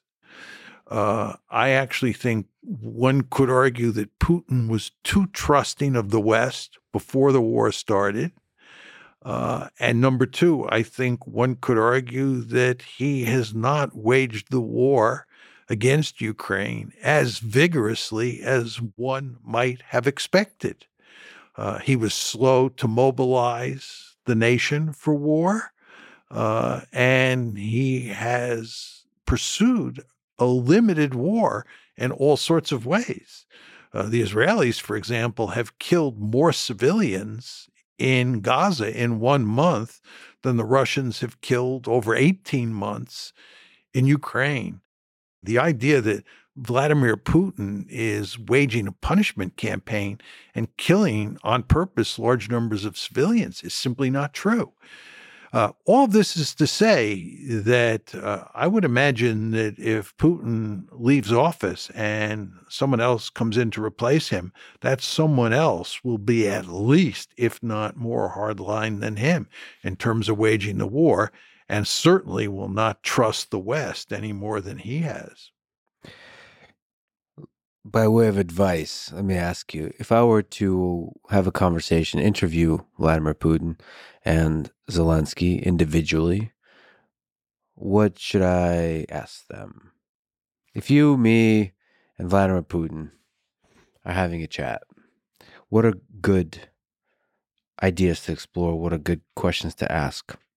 What are good things to say on or off the mic? Once again, that could potentially even slightly lessen the amount of suffering in the world caused by this war. Oh, I think if you get an interview with Vladimir Putin, there's just all sorts of questions you could ask him. And my sense is that Putin is a straight shooter. Uh, he's also very knowledgeable about history and he has simple theories in his head about how the world works. And I think he would level with you and all you would have to do is just, you know, figure out what all the right questions are. And that would not be hard to do, right? Uh, you know, you could ask him, why was he so foolish? This is for uh, for example, why was he so foolish as to uh, uh trust uh, Poroshenko, Hollande, and Merkel in, in, the Minsk Accords?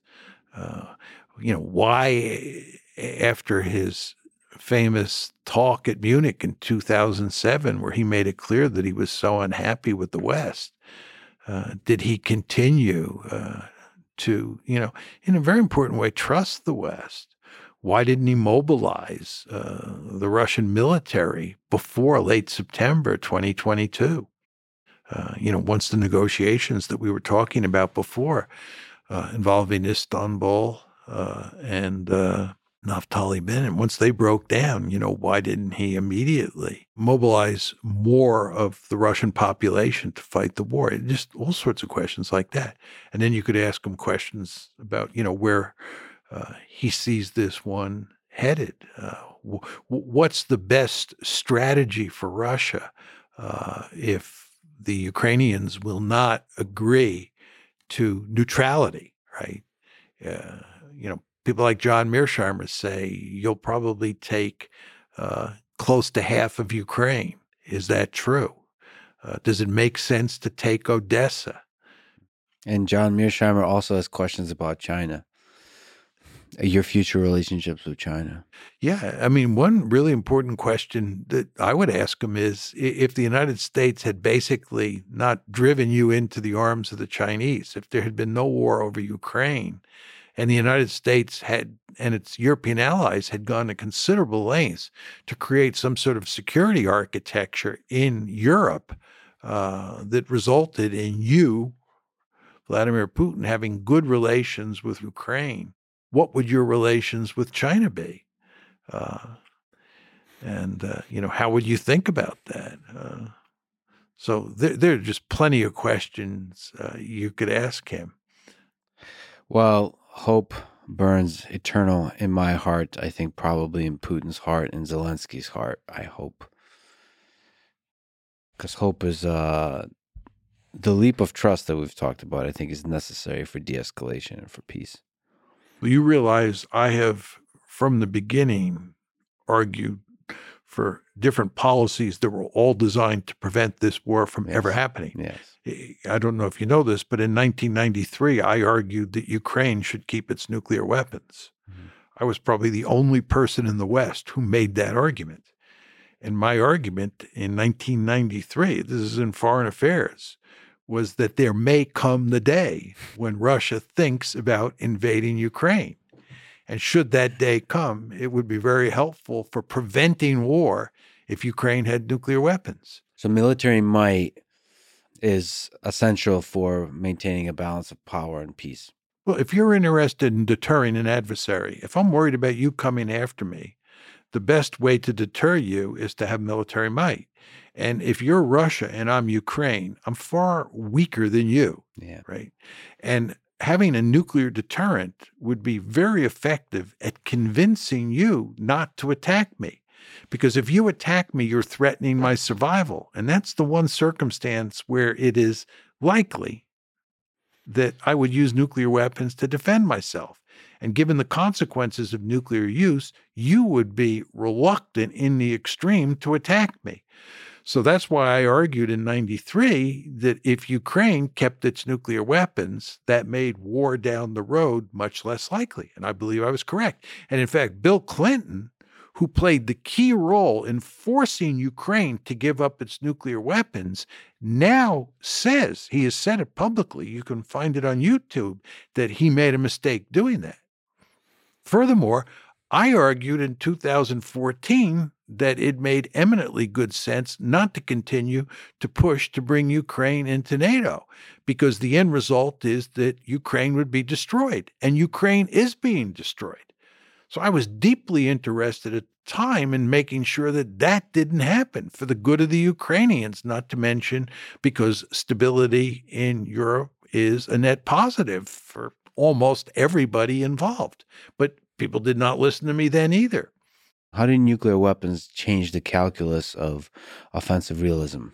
Because of mutually assured destruction. I mean, it's not just military might, it's just so destructive that you basically can't use nuclear weapons unless you want complete destruction. There's no question that the presence of nuclear weapons makes it much less likely, I'm choosing my words carefully here, much less likely that a great power would aggress against another great power. It doesn't take that possibility off the table, but it makes it much less likely because of the reasons that you articulated. Uh, but with regard to nuclear use, it's an interesting question how you think about nuclear use in a mad world. I mean, your point that we're in a mad world is that, that's mad, capital M A D, as well as Yes. M A D, Yes, small both. letters. But let's stick to the capital letters. Yeah. We're in a world of mutual assured destruction. Um, there's no question that in that world, um, uh, i- it's uh, unlikely that nuclear weapons would be used. But the way you use nuclear weapons in that world is you use them uh, for manipulation of risk purposes, Mhm. demonstration effect. You, you you put both sides out on the slippery slope. Now, what exactly am I saying here? Let me talk about NATO doctrine during the Cold War. Mhm. We lived in a mad world. United States and Soviet Union, or the Warsaw Pact and NATO, both had an assured destruction capability. So you had mutual assured destruction. If the Warsaw Pact were to invade Western Europe, and here we're talking about West Germany, uh, and NATO was losing the war, we said that we would use nuclear weapons. How would we use nuclear weapons given that we were in a mad world? The argument was that we would use a handful of nuclear weapons against the Warsaw Pact, not, not necessarily against their military forces. Could be in a remote area. We would use a small number of nuclear weapons Mm-hmm. To signal to the Soviets that we were deadly serious about putting an end to their offensive, uh, and that we were throwing both sides out on the slippery slope to oblivion. Mhm. In other words, we were manipulating risk. And the last clear chance to avoid Armageddon rested with them. Mhm. And then we would tell them that if you retaliated with a handful of nuclear weapons and you didn't cease your offensive against West Germany, we would launch a small, another nuclear attack. We would uh, explode a handful more of nuclear weapons, all for the purposes of showing you our resolve, right? So, this is the manipulation of risk strategy. A lot of the language I just used in describing it to you is language that Thomas Schelling invented Mm-hmm. right? Now, fast forward to the present. If Russia were u- losing in Ukraine, that's the one scenario where I think where Russia would have used nuclear weapons. And the question is, how would Russia have used nuclear weapons? Again, we're assuming that the Russians are losing to the Ukrainians. I believe they would have pursued a manipulation of risk strategy. Mhm. They would have used four or five, three or four, who knows, nuclear weapons. Maybe just one in a, r- a rural area that kills very few people. Yes, exactly. And basically, that would spook everybody. The Americans, Just the would- mushroom cloud. yeah. The it, it's because of the threat of escalation, Yeah. right? Again, you, your point is we're in a mad world. I accept that. Mhm. And if you have limited nuclear use, right, we understand hardly anything about nuclear escalation Mhm. because thank goodness we've never had a nuclear war. So once you throw both sides out on the slippery slope, even if you only use one nuclear weapon in your scenario, you don't know what the escalation dynamics look like. So everybody has a powerful incentive to put an end to the conflict right away. Mm-hmm. I might add to you that there were people who believed that we would not even initiate a manipulation of risk strategy in Europe mm. if we were losing to the Warsaw Pact during the Cold War. Mm. Both Henry Kissinger and Robert McNamara said after leaving office that they would not have done it. They would have not initiated nuclear use, even limited nuclear use. That's what mm. we're talking about here. They would rather be red than dead, right? That was the argument. Too risky. Too risky. That's exactly right. But if they had used one nuclear weapon in your story or three or four in my story, everybody would have said, oh my God, we've got to shut this one down immediately. I only tell you this story or lay out this scenario be- as an answer to your question of how you use nuclear weapons in a mad world. And this is the answer. I this is all very terrifying. Uh, perhaps in part it's terrifying to me because I can see in the 21st century China, Russia, Israel, United States using a nuclear weapon in this way. Blowing it up somewhere in the middle of nowhere that kills maybe nobody. But I'm terrified of seeing the mushroom cloud and not knowing what, you know, given social media, given how fast news travels, what the escalation looks like there.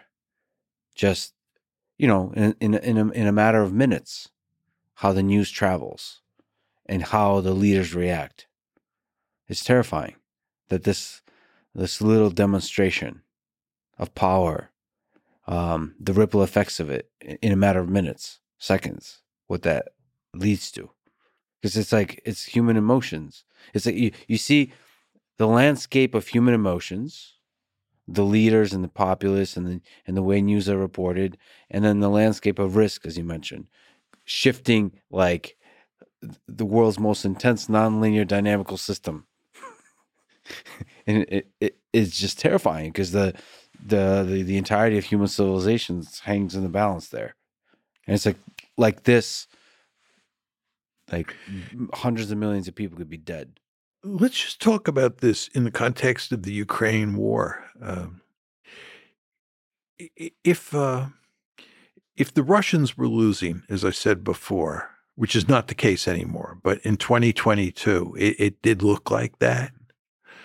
Um, if the Russians are losing and they turn to nuclear weapons, the question is how do they use them? And they would use them in Ukraine.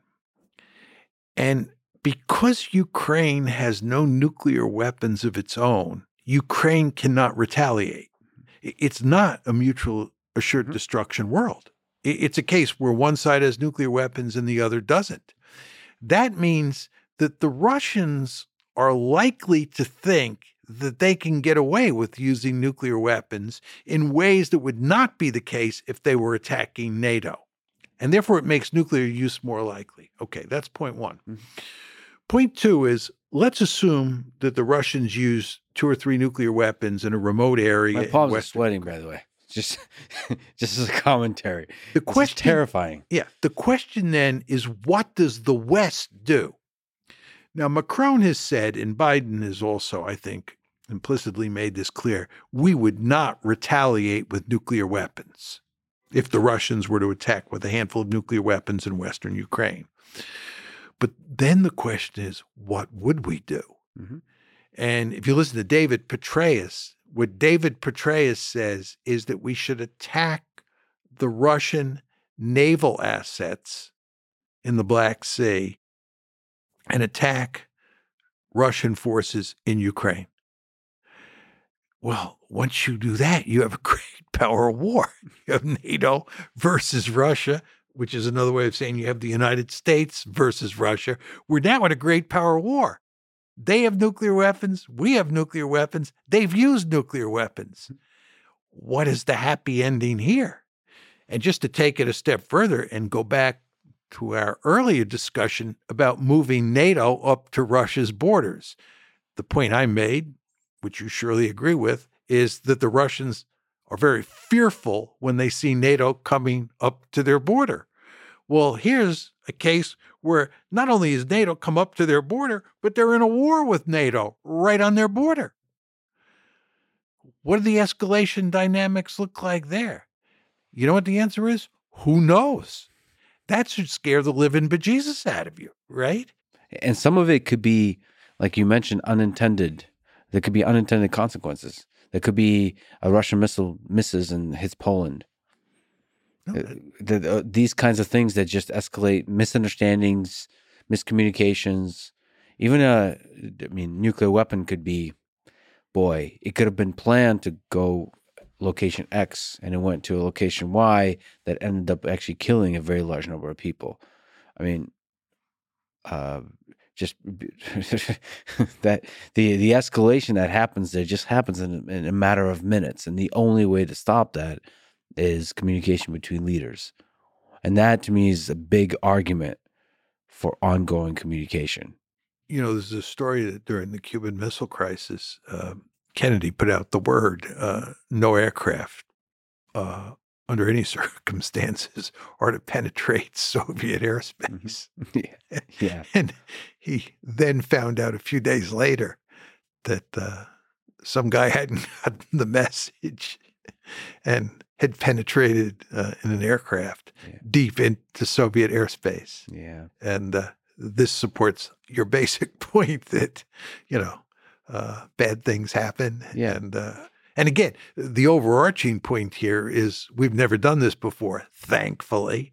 Therefore, we don't have a lot of experience as to how it plays itself out. hmm Uh, it, it's really a theoretical enterprise because there's no empirical basis for talking about escalation, uh, you know, in a nuclear crisis. And that, of course, is a wonderful thing.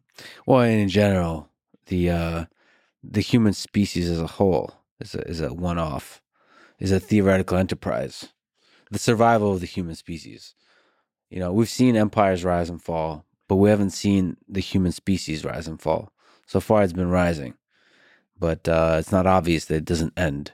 In fact, I think about aliens a lot, and the fact that we don't see aliens makes me suspect that it's not so easy to survive in this complicated world of ours. Switching gears a little bit and going to a different part of the world, also engulfed in war. Let me ask you about the uh, situation in Israel. Uh, why did Hamas attack Israel on October 7th, 2023? As you understand the situation, what was the reason that attack happened? Well, I think the main reason was that you had this suffocating occupation.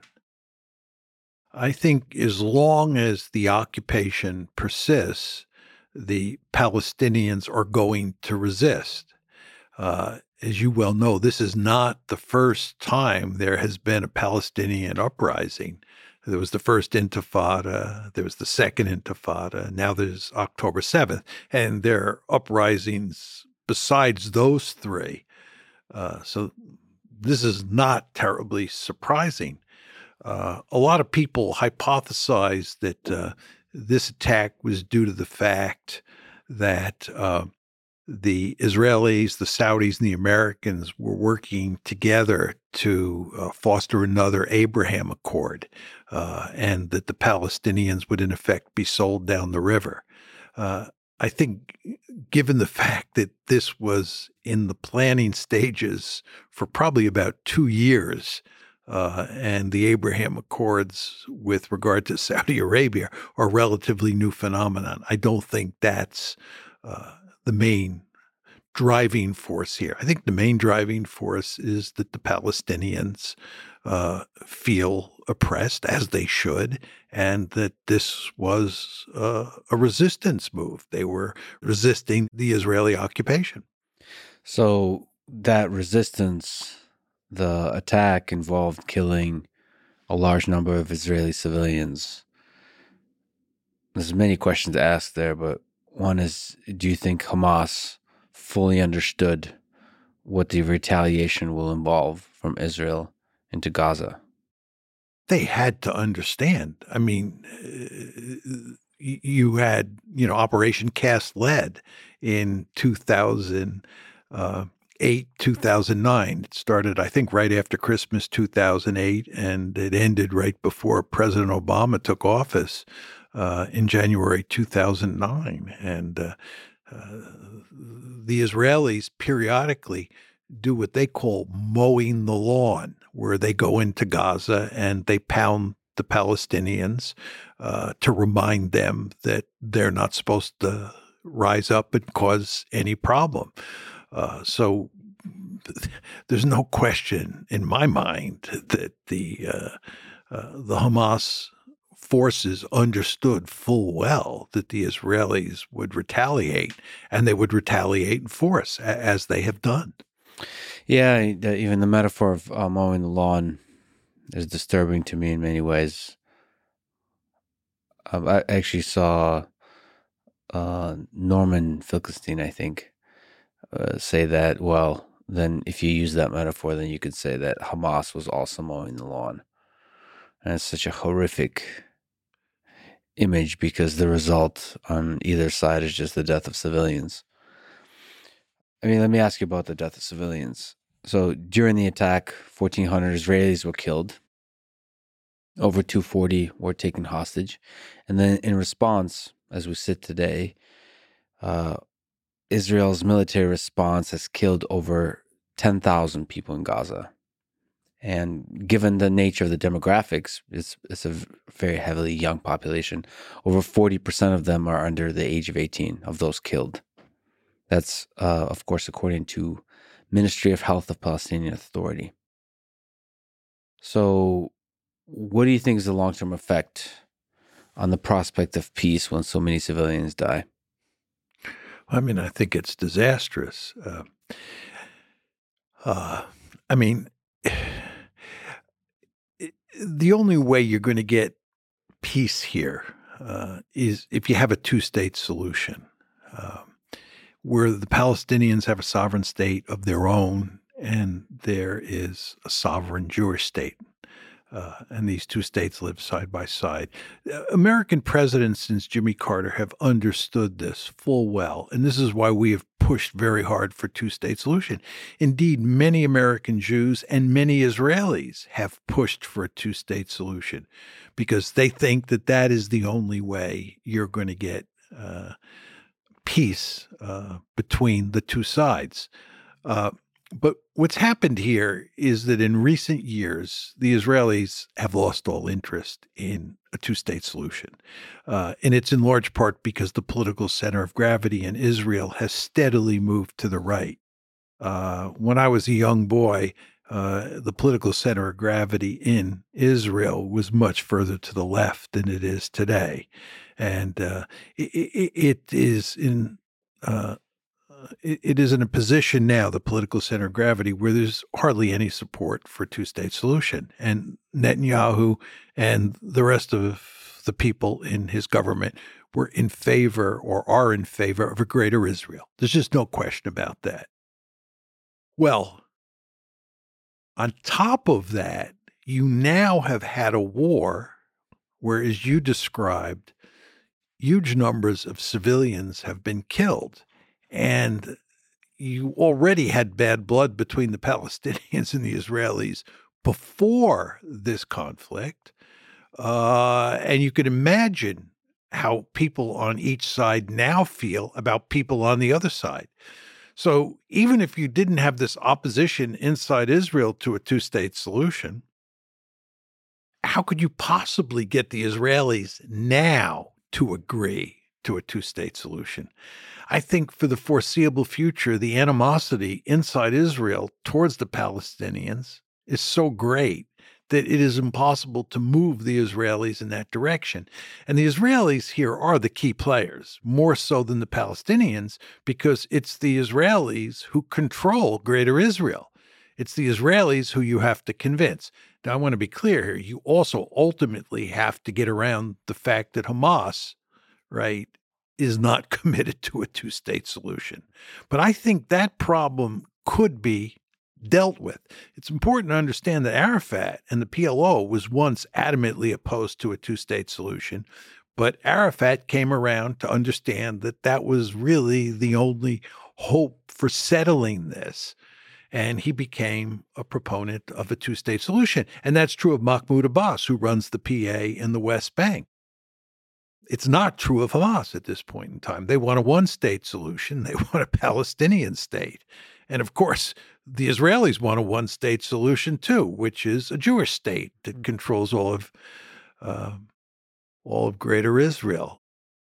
So the question is can you get some sort of agreement? And I think to get to your the, the nub of your question, given what's just happened, uh, it's almost impossible to imagine that happening anytime soon. The cynical perspective here is that uh, those in power benefit from conflict while the people on both sides suffer. Is there a d- degree of truth to that?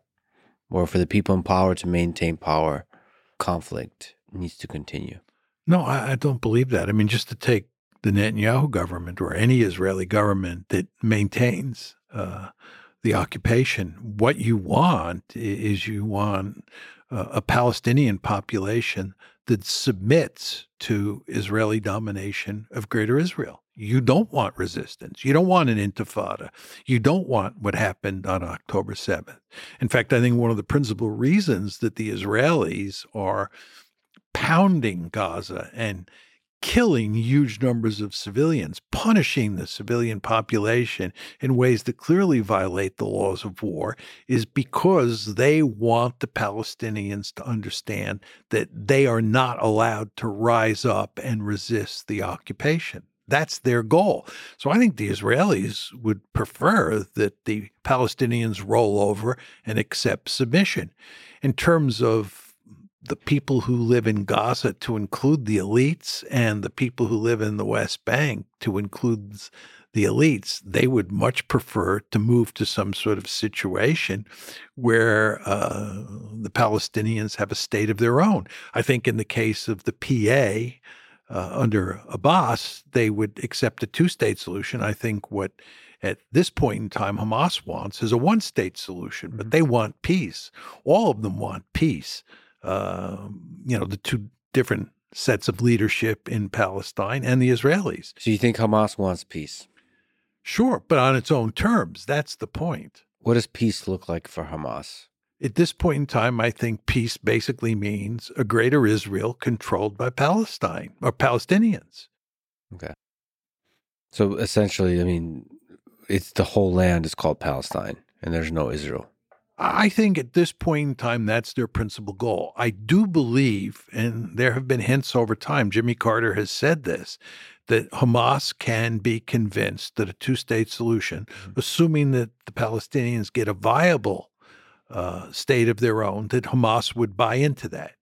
Uh, can we say that with uh, a high degree of certainty? No, but I think I think the Israelis should have pursued that possibility. They should have worked with Abbas. They should have worked with Hamas to do everything they can to facilitate a two state solution, because I think ultimately that's in Israel's interest. Now, the Israeli government and most Israelis at this point in time, I believe, don't agree with that.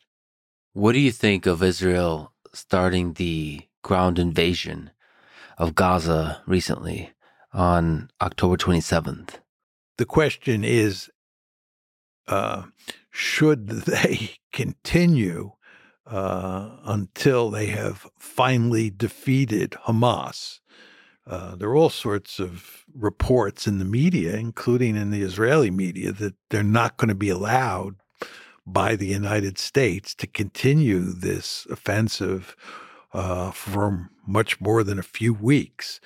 Um, the Israelis have been saying it would it's going to take, in, in the best of all possible worlds, a number of months, if not a year, to finish off Hamas. Well, it doesn't look like they're going to have enough time to do that. I doubt whether they can finish off Hamas even if they're given the time. Uh, I think they're going to run into fierce resistance. Uh, and when they run into fierce resistance and large numbers of Israelis going to die, start to die, uh, they'll lose their appetite for this. And they, the Israelis, surely know at this point in time that even if they finish off Hamas, even if I'm wrong and they're able to finish off Hamas, another group is going to rise up to uh, resist the occupation. Uh, the idea that you can use what Zeev Jabotinsky called the iron wall to beat the Palestinians into submission is delusional. It's just not going to happen. The Palestinians want a state of their own. They don't want to live under occupation. And uh, there's no military solution for Israel here. There has to be a political solution. And the only viable political solution is a two state solution.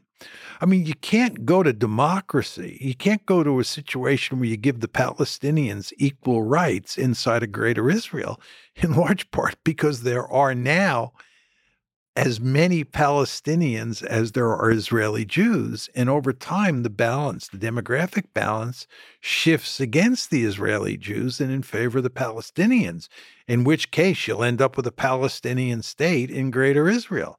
So, you know, democracy for all doesn't work. Uh, the Israelis, I believe, are quite interested in ethnic cleansing. I think they saw this. Um, uh, this recent set of events as an opportunity to cleanse Gaza, but that's not going to happen. Uh, the Jordanians and the Egyptians have made it clear that that's not happening. The United States has now made it clear that that's not happening, and uh, and the Palestinians will not leave. Uh, they'll die in place. Uh, so uh, ethnic cleansing doesn't work. So you're really left with two alternatives: a two-state solution or a greater Israel that is effectively an apartheid state. I mean, that's what the occupation has led to. And all sorts of people have been predicting this for a long, long time. And you've now reached the point, you know, here in the United States, if you say that Israel is an apartheid state, that's going to get you into all sorts of trouble. But the fact is that Human Rights Watch Amnesty International and B'Tselem, which is the leading Israeli human rights group, all three of those institutions or organizations have issued detailed reports making the case that Israel is an apartheid state. Furthermore, if you read the Israeli media, right, all sorts of Israelis, including Israeli leaders, refer to Israel as an apartheid state. It's it's not that unusual to hear that term used in Israel. This is disastrous for Israel, in my opinion. And Steve Walt and I said this, by the way, when we wrote the Israel lobby, that Israel is an apartheid state, which is equivalent to Israel as an occupier, uh, is not good for Israel. Uh, and that brings us back to the two state solution. But as you and I were talking about a few minutes ago, it's hard to see how you get a two state solution. And the end result of this conversation is utter despair. Because the path to a two state solution is blocked by the amount of um, hate that's created by civilian deaths. Well, that plus the fact that the Israeli government uh, is filled with people uh, who have no interest in a two state solution. They're ideologically deeply committed to a greater Israel they want all the land between the Jordan River and the Mediterranean Sea to be part of a Jewish state. They're just ideologically committed to that. And uh, and of course, as we were talking about before with regard to Hamas, Hamas wants everything between the river and the sea to be a Palestinian state. And you know, when you have two sides with those kinds of views, right? Um, um, you're in deep trouble because there's little room for compromise. So what you have to do to get this to work is you have to convince the Israelis that it's in their interest to have a two-state solution and you have you've already taken care of the PA on this front the Palestinian Authority but you've got to convince Hamas that its uh, its maximalist goals are are not going to work and it's in its interest uh, to follow in the footsteps of Arafat and accept a two state solution. But uh, even if you do that at this point, let's say that you know there's a lot of willingness uh, intellectually on both sides to do that. The problem is that the hatred that has been fueled by this recent con- uh, this ongoing conflict is so great that it's just hard to imagine how you can make a two state solution work at this juncture. Uh, that's why I, I've sort of taken to saying, and I hope I'm wrong here, that you know on the two state solution uh, that that boat has sailed. It's just you know it's no longer possible. Well, again, I believe in leadership, and there's other parties at play here, other nations, Jordan, Saudi Arabia, other uh, other players in the uh, in the Middle East that can help that can help through a normalization of relationships and these kinds of things. There's there's always hope, like you said, slither of hope. Slither of hope. I think human civilization progresses forward by taking advantage of the all the slithers it can get. Uh, let me ask you about you mentioned the Israel lobby. You wrote a book, probably your most controversial book on the topic. Not probably. clearly the most controversial book I ever wrote. So you've uh, criticized the Israel lobby in the United States for influencing U.S. policy um, in the Middle East. Can you explain what the Israel lobby is, their influence, and your criticism over the past, let's say, a couple decades?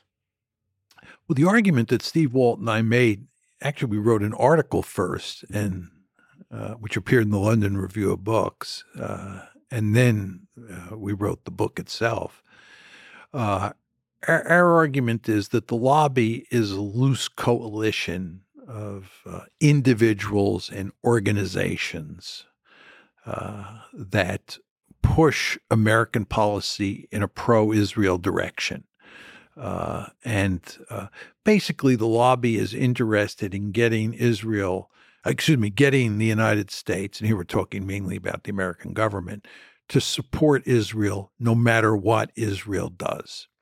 And our argument is that if you look at the relationship between the United States and Israel, it's unprecedented in modern history. Uh, this is the closest relationship that you can find between any two countries in recorded history. It's truly amazing the extent to which Israel and the United States are joined at the hip. And we support Israel no matter what, almost all the time. Uh, and uh, our argument is that that is largely due to the influence of the lobby. The lobby is uh, uh an extremely powerful interest group. Now, it's very important to understand that the American political system is set up in ways that allow interest groups of all sorts to wield great influence. So in the United States, you have an interest group or a lobby like the National Rifle Association that makes it well nigh impossible to get gun control. Right. Uh, and so with the Israel lobby, you have this group of individuals and organizations that wield enormous influence on U.S. policy toward the Middle East. And this is not surprising given the nature of the American political system. Uh, so, our argument is that the lobby is not doing anything that's illegal or illicit or immoral or unethical. It's just a good old fashioned American interest group. And it just happens to be extremely powerful. And our argument is that this is not good for the United States because no two countries have the same interests all the time. And when our interests conflict with Israel's interests, we should be able to do what we think is in our national interest, in America's national interest. But the lobby tends to conflate America's national interest with Israel's national interest and wants the United States to support Israel no matter what. We also argue, and I cannot emphasize this enough given what's going on in the world today, that the lobby's effects, the lobby has not been pushing policies that are in Israel's interest. So our argument is that the lobby, right, the lobby pushes policies that are not in America's interest or not in Israel's interest. Now you're saying to yourself, what exactly does he mean by that? What every president since Jimmy Carter has tried to do, as I said before, is to foster a two state solution, to push Israel, which is the dominant player in greater Israel, push Israel to accept the two state solution. And we have run into huge resistance from the lobby whenever we tried to, let's be blunt about it, coerce Israel, right? In a perfect world where there was no lobby and an American president was free to put pressure on Israel, to coerce Israel, I believe we would have gone a long way towards getting two state solution.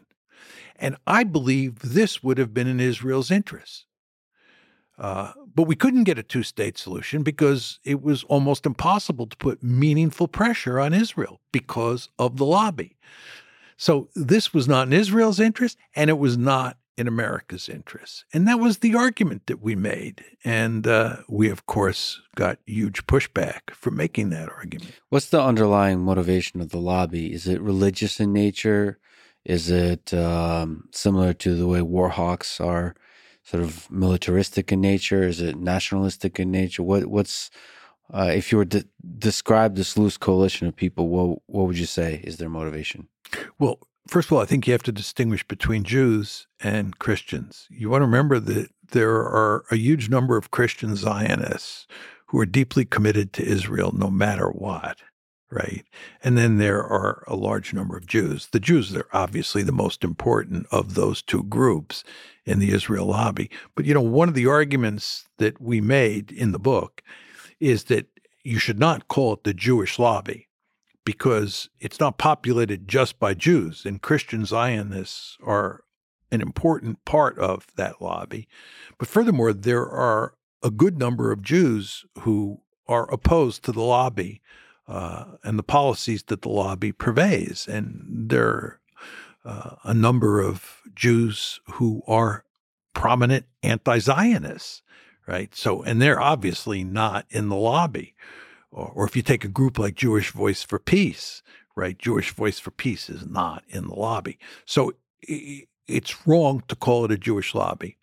But with regard to the American Jews who are in that lobby, uh, I, I, think that really this is all about nationalism. It's not so much religion. Many of those Jews who are influential in the lobby are not religious in any meaningful sense of that term, but they self identify as Jewish in, in, the sense that they feel they're part of a Jewish nation. And that, that in addition to being an American, right, they are part of this tribe, this nation called Jews and that they have a responsibility um, to push the United States in ways that support uh, the Jewish state. So I, I, think that's what drives most, if not almost all, the Jews. This is not to say there's not a religious dimension for some of them, but I think that the, the main connection is much more tribal in nature. So I had a conversation with uh, Benjamin Netanyahu, and he said fundamentally, if you're anti-Zionist, you're anti-Semitic. So the the the Zionist project is tied at the hip to the Jewish project. What, what do you have to say to that? Look, you can define anti-Semitism any way you want, right? And you can define anti-Semitism to incorporate anti-Zionism. Uh, and uh, I think we have reached the point where anti Semitism is identified today, not just with anti Zionism, but with criticism of Israel.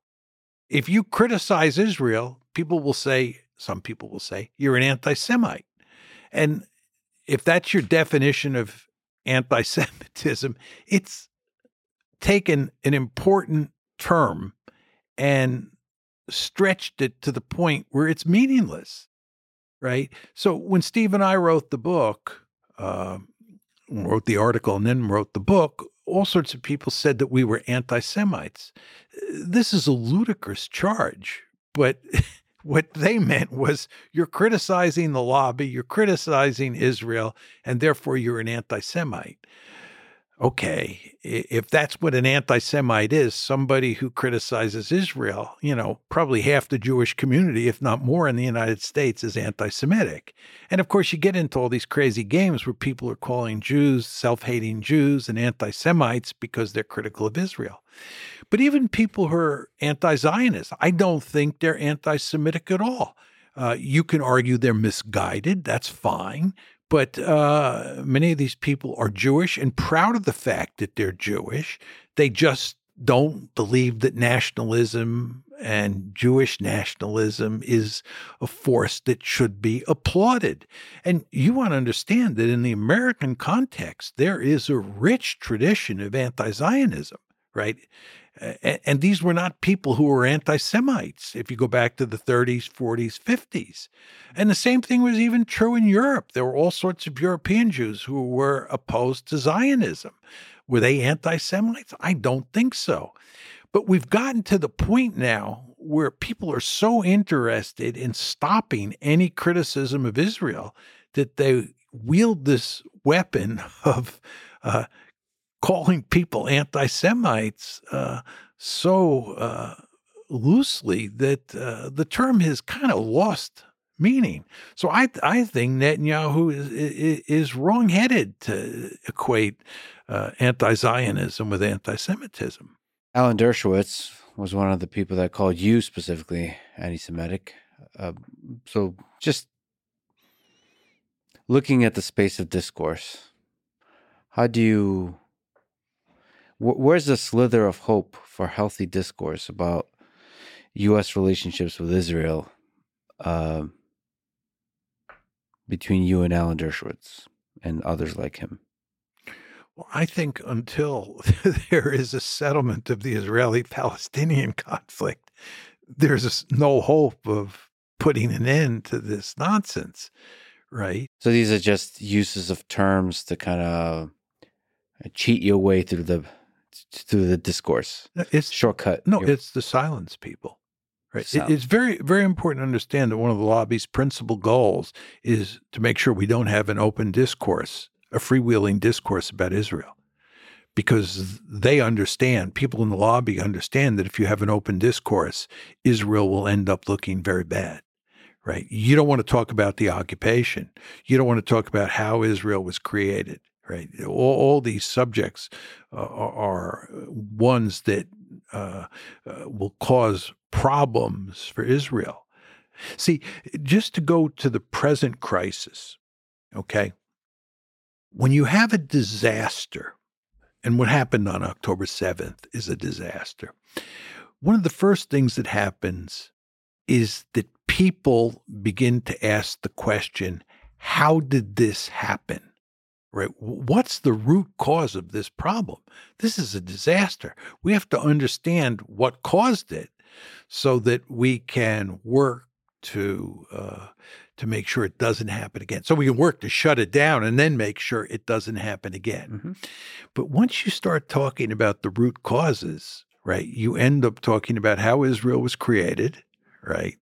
And that means telling a story that is not pretty about how the Zionists conquered Palestine.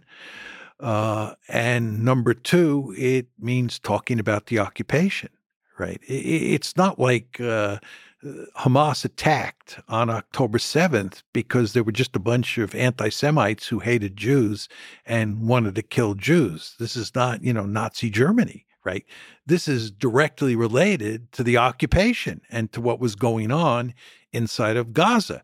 And it's not in Israel's interest or the lobby's interest to have an open discourse about what the Israelis have been doing to the Palestinians since I would say roughly 1903 when the second Aliyah came to Israel. Uh, or came to what was then Palestine, right? We want to talk about that. And we don't want to talk about from the lobby's point of view, the influence that the lobby has, right? Uh, it's better from the lobby's point of view if most Americans think that uh, American support of Israel is just done for all the right moral and strategic reasons, not because of the lobby. And when John Mearsheimer and Steve Walt come along and say, you have to understand that this special relationship is due in large part to the lobby's influence, that is not an argument that uh, people in the lobby want to hear. So the point is, you have to go to great lengths for all these reasons. You have to go to great lengths to silence people like me and Steve Walt. And one of the ways to do that is to call us anti Semites. I think the chapter or the section of the book where we talk about this charge of anti Semitism is called The Great Silencer. That's what we call the charge of anti Semitism, the Great Silencer. Who wants to be called an anti Semite, especially in the wake of the Holocaust? Do I want to be called an anti Semite? Oh my God, no. Uh, and uh, so it's very effective. But, you know, it is important to talk about these issues, in my humble opinion. And I think if we had talked about these issues uh, way back when, uh, it would have gone a long way towards, uh, you know, maybe getting a two state solution, which I think was the best alternative here. it's complicated, and I wonder if you can comment on the complexity of this because criticizing Israel and you know criticizing the lobby can um, for a lot of people be a dog whistle for sort of anti-semitic conspiracy theories that you know, this idea that Jews run everything, run the world, or this kind of cabal. And, you know, it's it's also very true that people who are legitimately anti-Semitic are also critics of Israel in the same kind of way. And so it's such a complicated landscape in which to have discussions because um, uh, you know, even people like David Duke uh, who are you know racist don't sound racist on the surface. I haven't listened to them enough, but like it, you know, there's dog whistles. It's it's a complicated space in which to have discussions because it. Um, I mean, I wonder if you can sort of speak to that, um, because there's this silencing effect of calling everybody anti-Semitic, but it's also true that there is anti-Semitism in the world like, there is a sizable population of people that hate Jews. There's probably a sizable population of people who hate Muslims too. but you know, I, a lot of hate out there. A lot of hate out there. Uh, but uh, the hatred of Jews has like a long history, and so you have like you know, Rolling Stones have a, a set of great hits, and there's just a set of great hits of the ways conspiracy theories that you can make up about the Jews that are used as part of the hatred. Uh, so there's like nice templates for that. And I, I just wonder if you can comment on operating as a historian, as an analyst, as a strategic thinker in this kind of space. Yeah, we obviously, when we wrote the article, which we did before the book, gave this subject a great deal of thought. I mean, uh, what you say just now is music to our ears. I'm talking for me and about me and Steve. Uh, I mean, I think that you know, your point about dog whistles is correct. Look, we went to great lengths to make it clear that this is not a cabal, it's not a conspiracy. And in fact, in a very important way, the lobby operates out in the open, right? Uh, they brag about their power, right? And, and, this was true before we wrote the article right? And uh, and we said in the article and the book, and you heard me say it here. First of all, it's not a Jewish lobby, right? Um, secondly, it's not a cabal, right? It's an American interest group, and and the American system is designed such that interest groups are perfectly legal and some of them are super effective. Exactly. I mean, you yeah. hit the nail right on the head. That's exactly right. And, uh, you know, and, and there was nothing that we said that was anti Semitic by any reasonable definition of that term. And, you know, huge numbers of Jews have known me and Steve over the years, and nobody ever, ever said that we were anti Semitic before March 2006 when the article appeared, because we're not anti Semitic.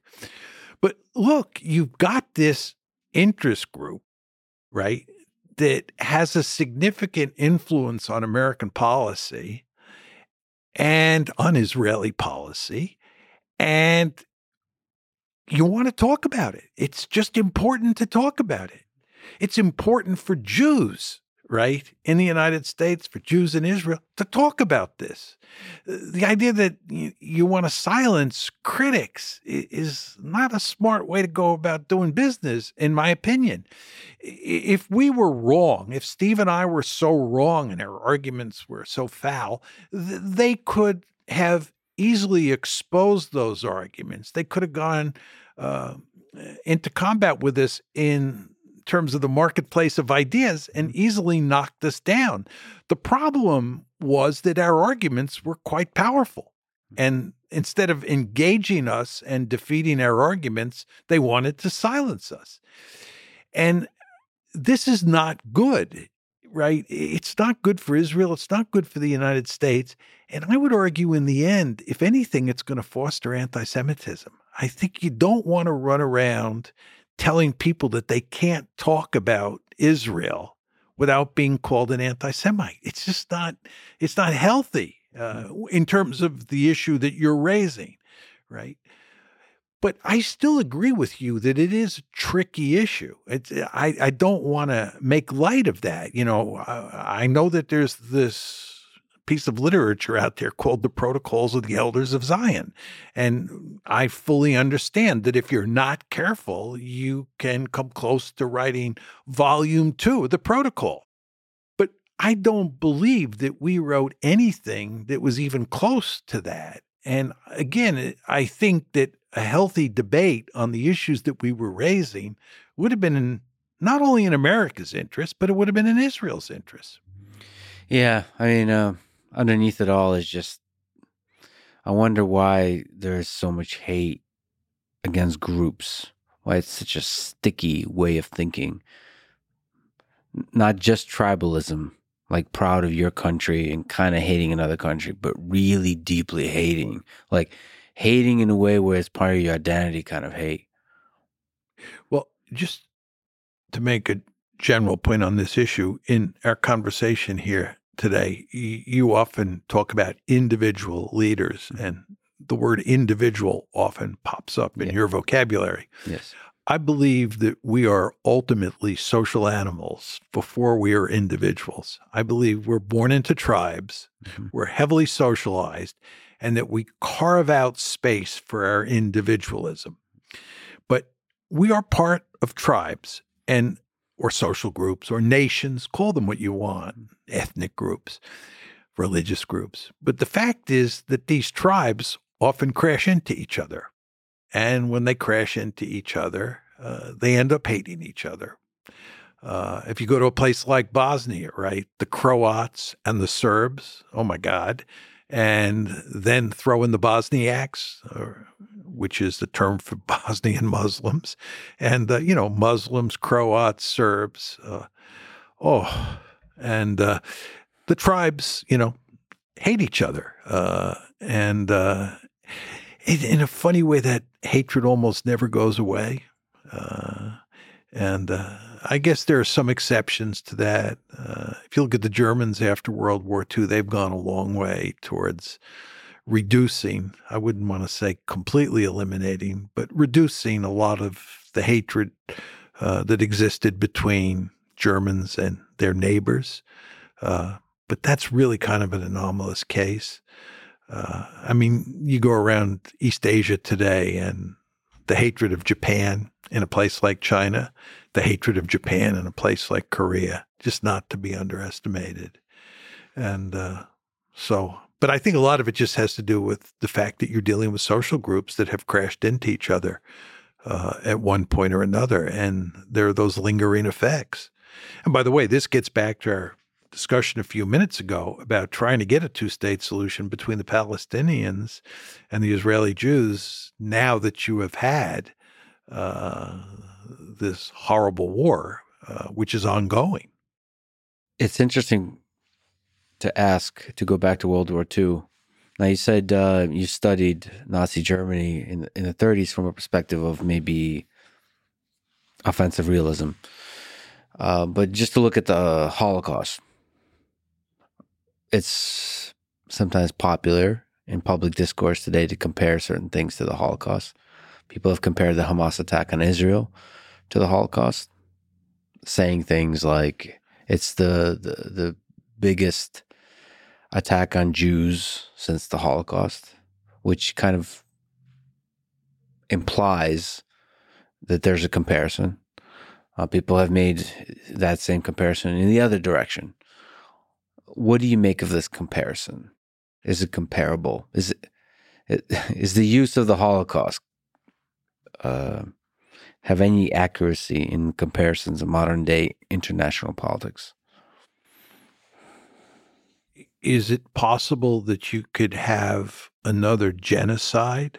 Yes. And I would argue that what you had in Rwanda was a genocide, mm-hmm. right? The Holocaust is not the only genocide. I believe the word genocide is used too loosely today. Uh, and as you know, lots of people and I mean lots of people who are pro Palestinian accuse the Israelis of engaging in genocide in Gaza. I think what the Israelis are doing in Gaza uh, represents a massacre. I, I would use that term given the number of civilians that they've killed and the fact that they've been indiscriminate in terms of how they've been bombing Gaza. But I would not use the word genocide uh, for me, a genocide is where one side attempts to eliminate another group from the planet. Uh, I think that what happened with the Holocaust was clearly a genocide, and that the Germans were bent uh, on destroying all of European Jewry. And if they could have gotten their hands on uh, Jews outside of Europe, they would have murdered them as well. That's a genocide. And I think with the Hutus and the Tutsis, you had a similar situation. Uh, I think with the Turks and the Armenians during World War One, that was a genocide. But I have a rather narrow definition of what a genocide is, and I don't think there are many cases that qualify as a genocide. The Holocaust certainly does. Okay, now what Hamas did doesn't even come close to what happened to European Jewry between, let's say, 1939 uh, and 1945. Although I date the start of the Holocaust to 1941, if we were, you know, looking at it closely. But let's just say 1939 when they invade Poland. From 1939 to 1945, what Hamas did pales in comparison. It's hard to believe anybody would make that argument, right? Yes, a lot of Jews died, uh, but uh, uh, hardly, uh, uh, hardly any compared to the number that died, uh, you know, at the hands of the Germans. I mean, it just no parallel at all.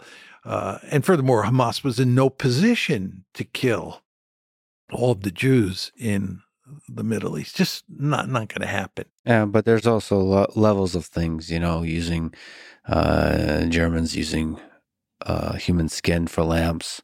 There's just levels of evil in this world.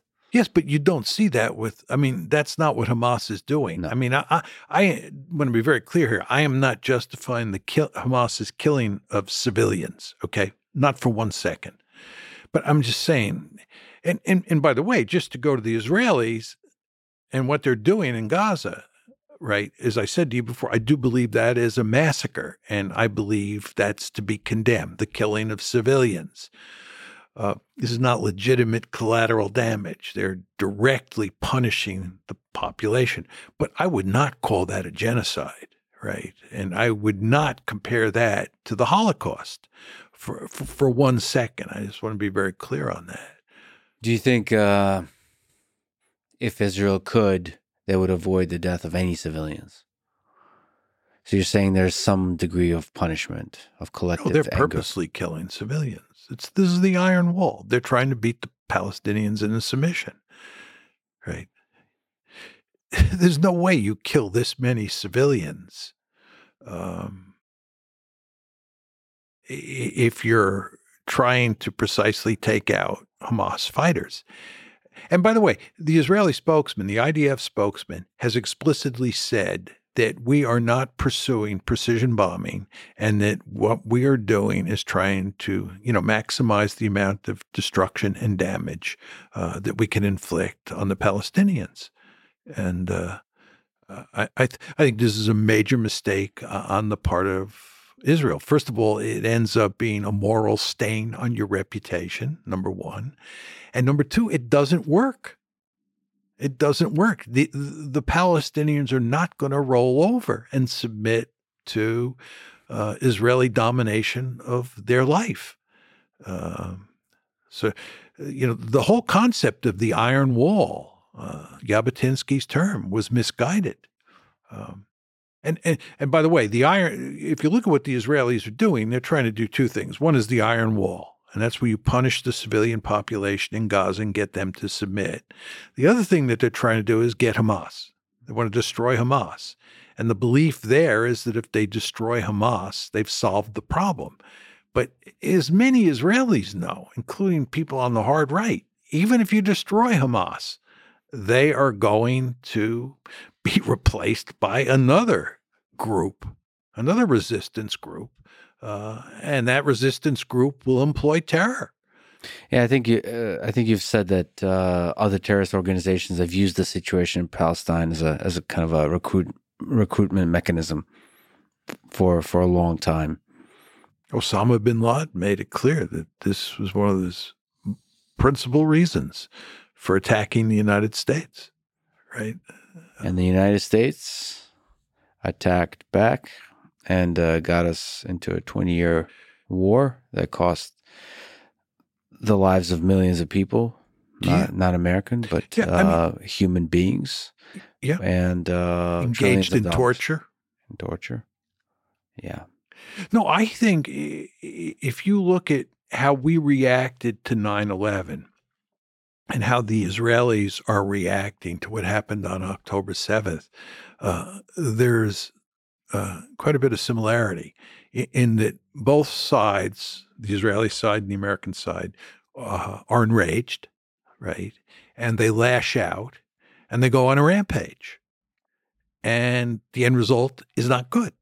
Is there capacity within Israel or within, within United States after 9/11 to do something approximating turn the other cheek of understanding the root of terror is hate and fighting that hate with uh, not to sound naive but compassion. Well, I, I don't think in either case you're going to turn the other cheek. Uh, I think the, the Well, some I what I mean by that is some limited powerful military response but very limited yeah, coupled with a smart political strategy. political strategy diplomacy. Yeah, that's what they should have done. Yeah. Right. But is there capacity for that? Or from your offensive realism perspective, it's just the odds are really low. From my offensive realist perspective or my realist perspective, that's what you should do, right? You- Okay. you- my my view is states are rational actors. They should be cunning, right? They should think about uh, the strategic situation they're in and choose the appropriate response. And uh, what happens, and this is why my theory is not always correct, Mhm. is that sometimes states are not rational and they misbehave. I would argue in the Israeli case uh, that it would have been good after October 7th or starting on October 7th if the United States had uh, tried to hold the Israelis back and countenanced uh, a more uh, moderate response, a more uh, to, to, to take some time just to think about how to deal with this problem instead of lashing out. I, I think, given what happened to the Israelis, given how shocked they were, given the level of fear, given the level of rage, they were going to lash out. And I don't believe that was in their interest. I think it would have been made would have made sense to to think about it and uh, to think about a smarter strategy than they're now employing. And I think you know, the Americans blew it. The Americans gave them a bear hug and a green light and said, we'll give you all the weaponry you need and go out and do it. And uh, I don't think that was the smart thing to do. Look, in the wake of October 7th, the Israelis had no good strategy right? It's it's not like there's a magic formula that they just didn't see, and we should have told them what the magic formula was, right? That's not true. They were, in a sense, caught between a rock and a hard place in terms of what to do. But there's smarter things and dumber things, and I think the Israelis uh, lashed out in ways that are counterproductive. Uh, I think, you know, going on a rampage and, you know, killing huge numbers of civilians is not, it's obviously morally wrong, but it's also just not in their strategic interest, right? I mean, because uh, it's, it's not going to buy them anything, right? And in fact, it's going to cost them, right? Because people all over the planet are turning against Israel. Uh, I saw, you know, an Israeli think tank today uh, that has been tracking uh, protests around the world. Um, gave some figures for what it looked like uh, between October 7th and October 13th in terms of the number of uh, protests around the world that were pro Israel versus pro Palestine. And then it looked at the numbers from uh, October 13th up to the present. And I think the numbers were 69% were pro Palestinian in the first six days after October 7th, 69%. And I think 31%, take these numbers with a grain of salt, mm-hmm. 31% were pro Israel. So I think it was 69 and 31. Um, and uh, since then, uh, since October 13th, if you look at the number of protests around the world, 95% have been pro Palestinian and 5% have been pro Israel. Uh, and what this tells you is that public opinion around the world has shifted against Israel. And if you look at some of the demonstrations in places like London and Washington, D.C., it's truly amazing the number of people who are coming out in support of the Palestinians. And uh, all of this, again, is just to support my point that it was just not smart for Israel to uh, launch this bombing campaign right? You can make an argument for going after Hamas and doing it in a surgical way or as surgical a way as possible. Uh, but uh, that's not what they did. And again, my point to you is I think that this punishment campaign is not going to work strategically. In other words, they're not going to beat the Palestinians into submission. They're not going to finish off Hamas. And at the same time, by pursuing this strategy, they're doing huge damage to their reputation around the world. Well, I just, uh, yeah, in the wake of October 7th, given the geopolitical context, I think there's a lot of leverage to be the great ethical superpower that, that demonstrate power without killing any civilians and use that leverage, diplomatic leverage, to push forward something like Abrahamic Accords with more nations, with, with Saudi Arabia, push for peace aggressively, peace agreements, this kind of stuff, economic relationships, all of this kind of stuff, and thereby pressure the Palestinian Authority, you know, towards um, perhaps a two-state solution.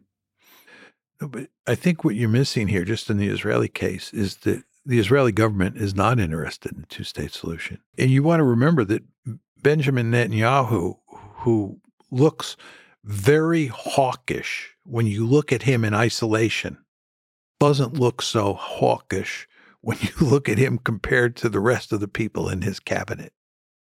Right? He he he almost looks like a moderate. He's got a lot of people who are way out to the right of him. And Uh, these people, and this of course includes Netanyahu, are not interested in a two-state solution. So the question you have to ask yourself is: you, if you're if you're Benjamin Netanyahu and it's July seventh, late in the excuse me, October seventh, late in the day, what do you do? You're not thinking about a two-state solution. You're thinking about an occupation that's not going to end, and the question is, how do you deal with the Palestinians given what's just happened? Well, there's people in the cabinet, and then there's history, and history remembers great leaders, and so uh, Benjamin Netanyahu can look in the streets of Israel and see the protests and think of how history will remember him. And I think a two-state solution is on the table for a great leader. Well, it was there. Was he the person who was going to take advantage of it? I don't think so, but well, he's we'll, a student we'll of history. See. Well, at this point, what the we'll see. I mean, it's very at this point, it's very difficult. Um, like you said, ninety five percent now, or whatever the number is of protests. I think the the window in which Israel has the ears of the world, it can do the the big ethical peace action action towards peace is, uh, I think, is closed, or maybe there's still a slither, but it's just. Uh, uh, the slippery slope of, of hate is has taken off. It's, yeah. it's, it's quite depressing to watch. Yep. what's going on. I, I agree hundred percent. Unequivocally depressing. But you know, of course, as you talk about the the role of U, the U.S. involvement is of critical importance here for the United States, and the argument you make is that we should not be involved in Ukraine, at least to the degree we are. We being the United States, uh, and we should not be involved in Israel to the degree we are because it's stretching us too thin. When uh, the big geopolitical contender in the 21st century with the United States is China. Is that a correct summary? Yeah, I, I think just on Ukraine, we should not have pushed Ukraine to join NATO. Sure. Uh, and once the war started, we should have worked overtime to shut it down immediately. Yeah. March. Yeah, uh, March, right? And uh, and you remember, by the way, not to go back to Ukraine in great detail, in the fall, early fall of 2022, the war starts February 2022. There's March 2022, which we've talked about, which is the negotiations. In the fall of 2022, I think it was in September, uh, the uh, Ukrainians had won two major tactical victories, one in Kherson and the other in Kharkiv. Mm-hmm. And at that point in time, General Milley, who was the chairman of the Joint Chiefs of Staff, said, now is the time to negotiate because this is the high water mark for the Ukrainians. Yeah. Milley understood that things were only going to get worse. And the White House shut Milley down and said, we're not negotiating. So we have blown a number of opportunities here to head this problem off at the pass. Uh, and uh, but that's my view there. And uh, with regard to the Israelis, my only point about Israel is that it would be better for Israel and better for the United States if we, the United States, were in was in a position. The United States was in a position to put pressure on Israel from time to time. As Steve and I say in the book, we should be able to treat Israel like a normal country, right? The fact is that countries sometimes do stupid things. Mm-hmm. This includes the United States and Israel. And if Israel is pursuing a policy that we think is unwise, we should be in a position where we could put pressure on Israel. Yeah. That's our argument, right? But anyway, we goofed both with regard to Ukraine and with regard to the Middle East. And we're now up to our eyeballs in alligators in both of those regions. And as you described my view, this is not good because the area of the most strategic importance for the United States today is East Asia. And that's because China is there, and China is the most serious threat the United States faces. Do you think there will be a war with China? In the 21st century? I don't know. Uh, my argument is there will be, there is right now, a serious security competition. And uh, at the same time, there is a real possibility of war. Whether or not we avoid it is very hard to say. Uh, I mean, we did during the Cold War. We had a serious security competition from roughly 1947 to 1989, and uh, and we thankfully avoided war. Uh, probably came the closest in 1962 with the Cuban Missile Crisis, but uh, we avoided it, and I think we can avoid it here. Is it for sure? No. You've said that China won't move on Taiwan militarily, in part because it's, uh, as you said, amphibious operations are difficult. Why will China not move on Taiwan? Is in your sense, uh, in the near future? Well, it's because there's this body of water called the Taiwan Strait, mm-hmm. which is a big body of water, and getting across water uh, is very difficult unless you can walk on water. So geography still has a role to play in the 21st century. Oh yeah, I think geography is very important. Big bodies of water really matter. Yeah. In an ideal world, you'd like to have the Pacific Ocean between you and any potential adversary. You know, six thousand miles. Yes. Six thousand miles of water, hard to get across. Yeah. If you're a country and I'm a country and there's land between us, I can take my panzer divisions and I can go right across the land and get into your country or attack your country. And you, of course, can take your panzer divisions and come across that same piece of land. But if there's a big body of water between us, your panzer divisions can't go across the water. And then the question is, how do you get them across the water? And that's very tricky. And in a world where you have lots of submarines and you have lots of aircraft and you have missiles that are land based that can hit those surface ships, it is very, very hard to, to, you know, to attack across a body of water. And all you have to do is think about uh, Normandy, you know, the American invasion of Normandy, June 6, 1944, mm-hmm. coming in on Omaha Beach, right? Uh, oh boy, that was really difficult. But there is a growing asymmetry of military power there, that even though it's difficult. That is correct. So I, I guess that is correct.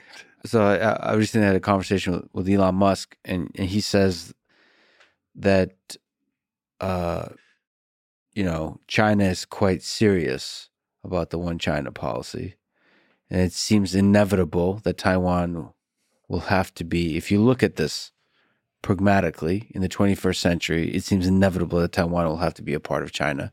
And so we can get there either diplomatically or militarily.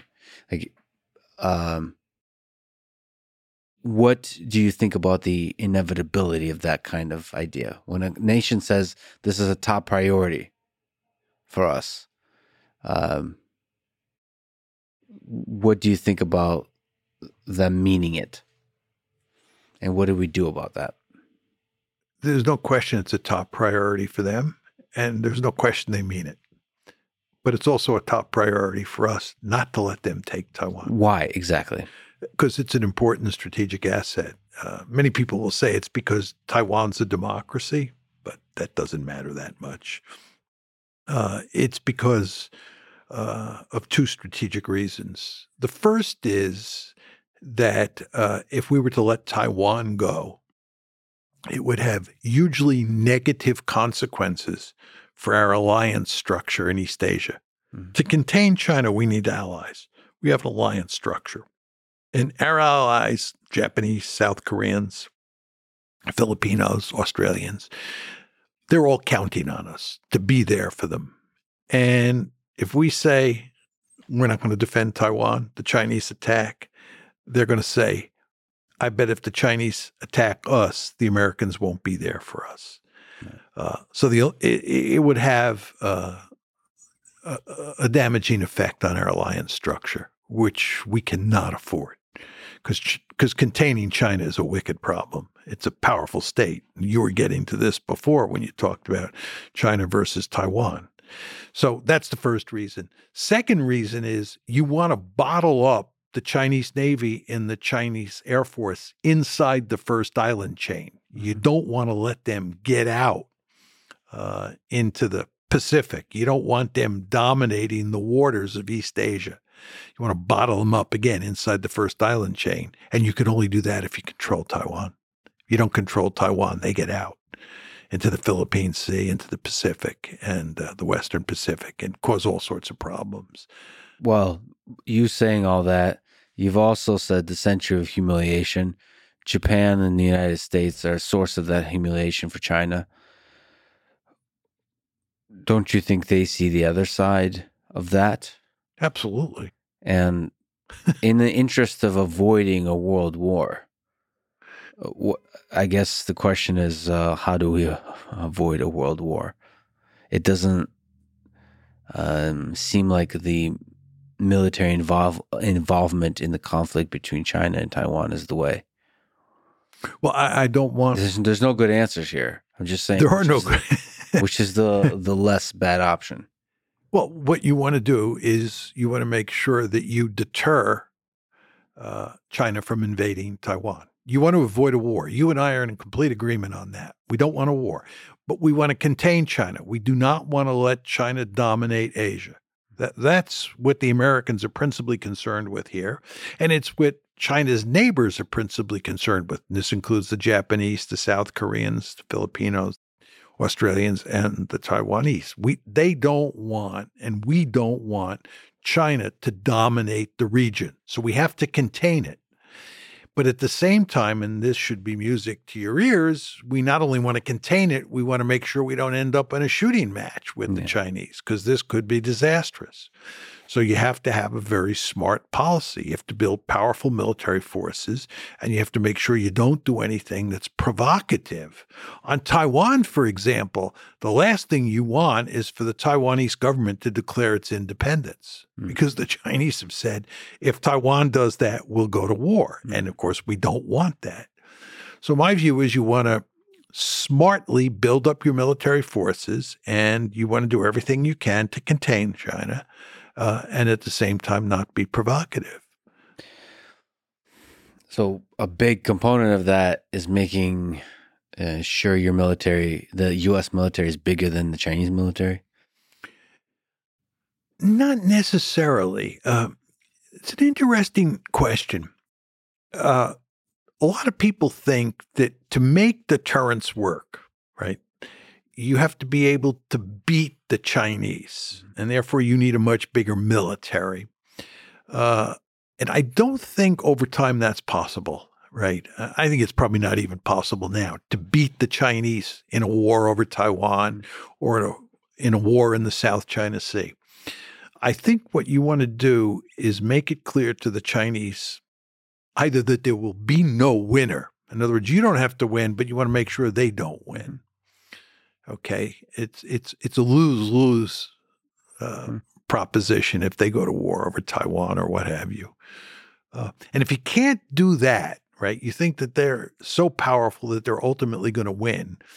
You want to convince them that victory would be a Pyrrhic victory. In other words, they would pay a god awful price to win the war. You follow what I'm saying? Mm-hmm. So, excuse me, the best strategy for deterrence is you win. Mm-hmm. China loses. Second best strategy is a stalemate. Nobody wins. Third best strategy is they win, but they pay a god awful price. And the fourth possibility, which you don't want, is they win quickly and decisively, right? Uh, if that's the case, then you don't have much deterrence. What is a uh, world with China as the sole dominant superpower look like? I mean, a little bit underlying our discussion is this kind of idea that U.S. is the good guys and China is the bad guys. First of all, you know, the you know dividing the world into good guys and bad guys seems to somehow miss the nuance of this whole human civilization project we're undertaking.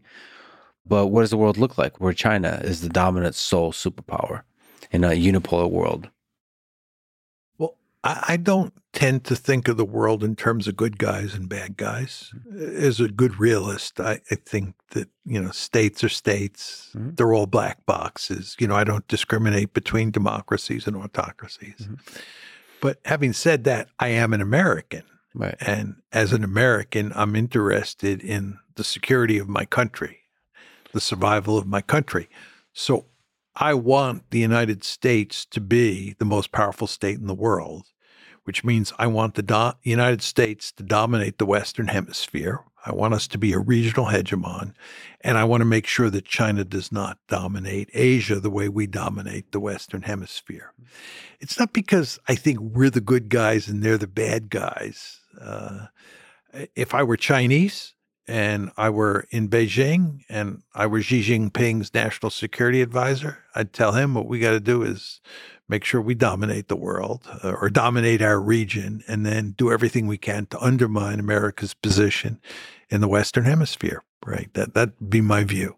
Hmm. Uh, so I guess you could say I do view the world in terms of good guys and bad guys because I'm an American and more like us and them. Versus yeah, it's us and them. That's that's a nice way to put it. Yeah, it's us versus them. Not so much good guys versus bad guys. Is it possible to have a stable, peaceful world with a good balance of power, with uh, where it's China and U.S. as superpowers? you know, it's a bipolar world, no longer unipolar. Yeah. Okay. So you're hypothesizing a world where they dominate Asia yeah. And we dominate the Western Hemisphere. Yep. I, I believe there would be uh, a great deal of security competition, intense security competition between those two superpowers. The definition of intense matters here. So it could be small, small military conflicts, or it could be extremely large, unstable military conflicts. Right? Well, conflict, let's use the word war Okay. So I, I, distinguish between security competition and war. And what I'm telling you is you'll have an intense security competition where there's no shooting. Or if there's ah. shooting, it's mainly proxies that are doing the fighting. Much like the Vietnam War, right? Uh, or you could have a case where one of those superpowers was involved in a war against a proxy of the other superpower. Mm-hmm. Korean War, think the Korean War. Mm-hmm. The United States fought the Chinese who were allied with the Soviets at the time. Mm-hmm. But uh, a war between the United States and China, just like a war between the United States and the Soviet Union during the Cold War, that's what you really want to avoid. So I think you'd have an intense security competition, right? You'd have wars involving proxies of each of those two superpowers. And you would probably have some wars where one of the superpowers was involved in a proxy, right, with the other super, uh, one of the super other superpowers proxies. So it seems likely then, if that's the case, then it would be Taiwan as the proxy, and U.S. fighting China through the proxy of Taiwan. Well, what? Yeah, well, that would assume the United States. But you want to remember, you're hypothesizing a situation where China dominates Asia. Oh, so, already has dominated. Yeah, it's already dominated Taiwan. Uh, I see. We we well, but where do you find the proxies? Well, Australia, the, the Middle East could be a, a, good case. Oh wow, right? Oh, Persian boy. Gulf.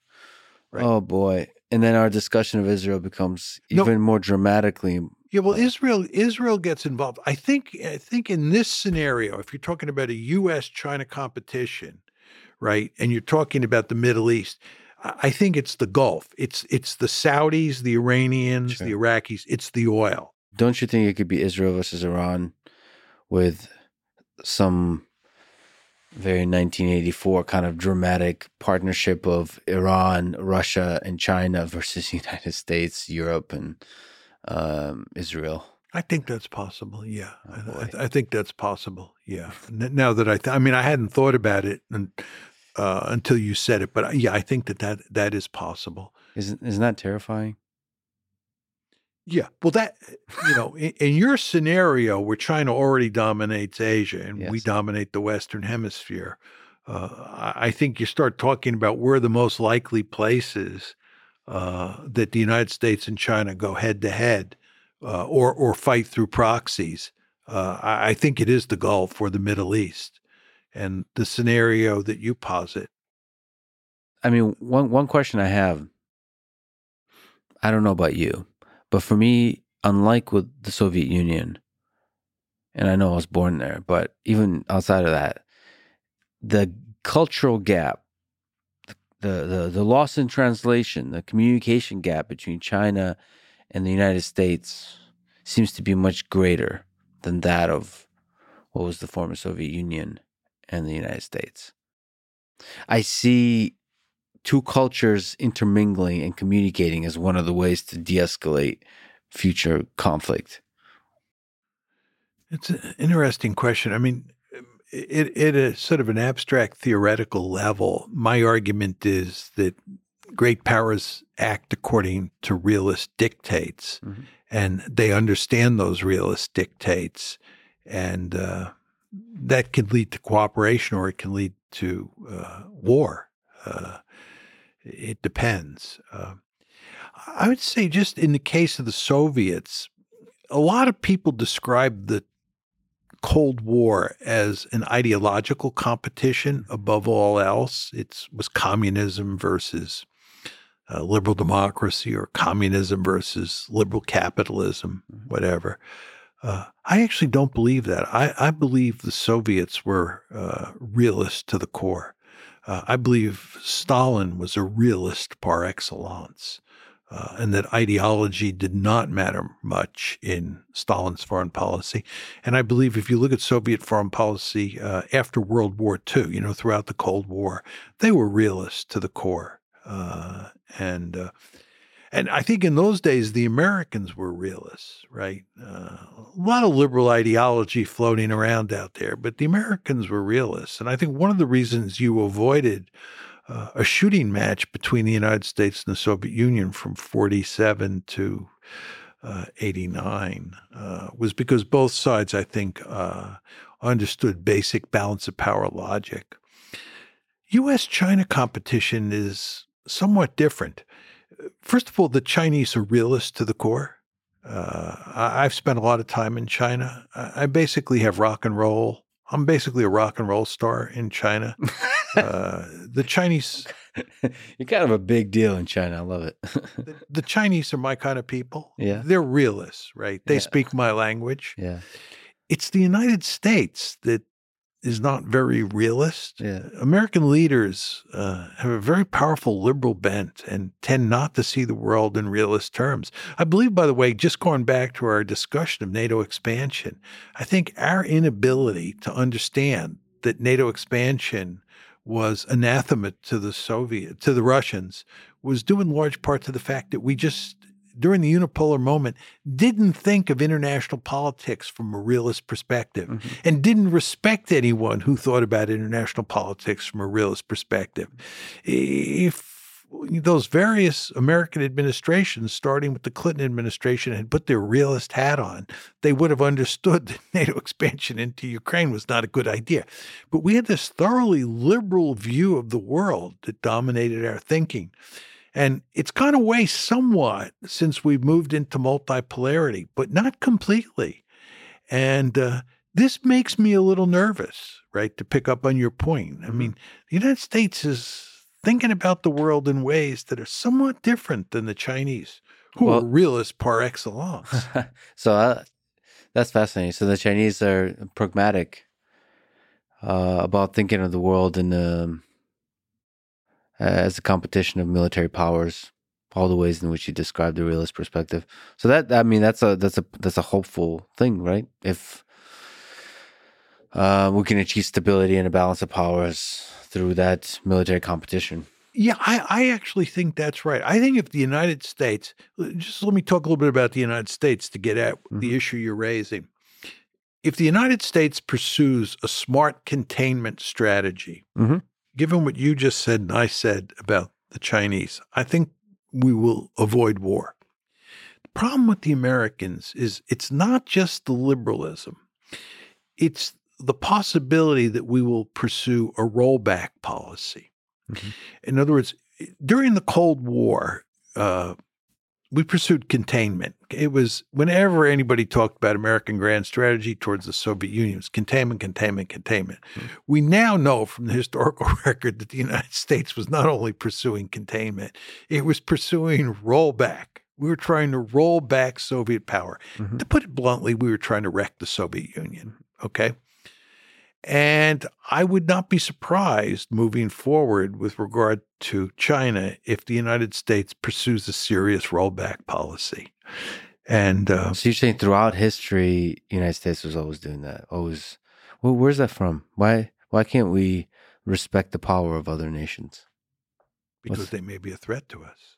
We Well, I mean, you yeah, you, you don't look. You don't respect the power of other nations. You fear the power of other nations. well, fear and respect the next door neighbors, depending on the neighborhood you're living in. But I, I, I just mean it's it could be very counterproductive to try because if you can empathize with their, if if you assume they're rational actors, you trying to roll back will create, um, would lean into the uncertainty of potential conflict. So you want to avoid the uncertainty of potential conflict. Caution, right?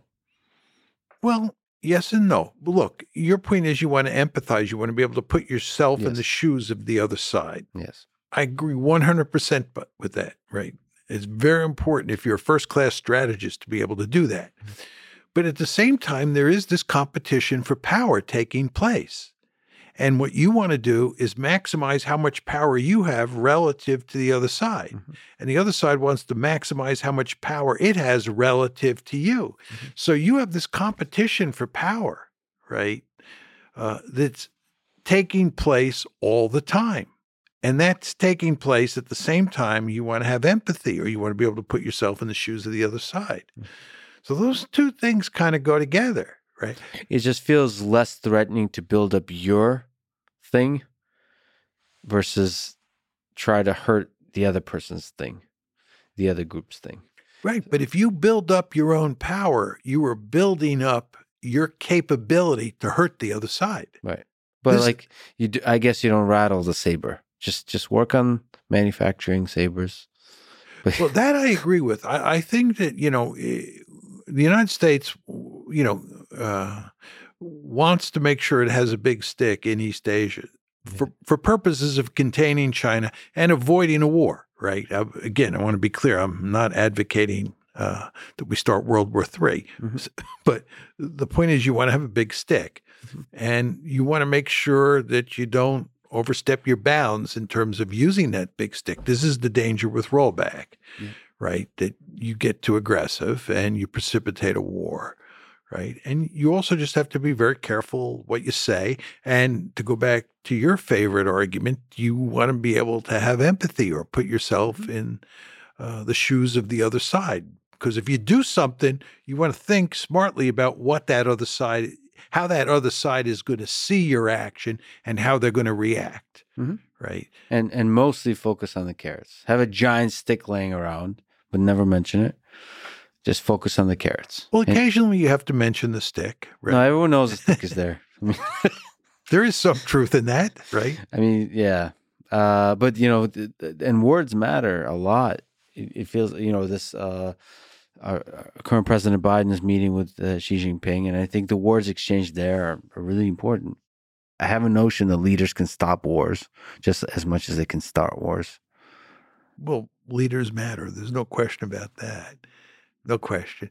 But just on on rhetoric, you want to remember that Putin has on more than one occasion very subtly rattled the nuclear sword Oh yeah, and it has been very effective yeah, because Joe Biden has paid attention Yeah. and Joe Biden wants to make sure we don't end up in a thermonuclear war and Mhm. thank goodness uh, he's thinking that way.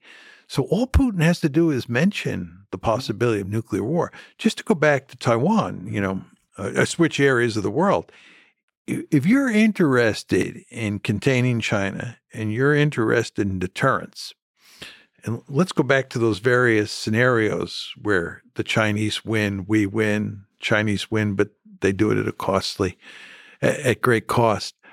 One could argue that that discussion that I laid out before didn't take into account nuclear weapons. Mhm. And all President Biden or any of his successors has to do is just very subtly uh, rattle Mhm. uh, or, or, or, or employ uh, the nuclear threat, you know, uh, and, and just sort of remind the Chinese that, Mhm. you know, you start a war over Taiwan, it could easily escalate into a nuclear war. You want to understand, we both have nuclear weapons.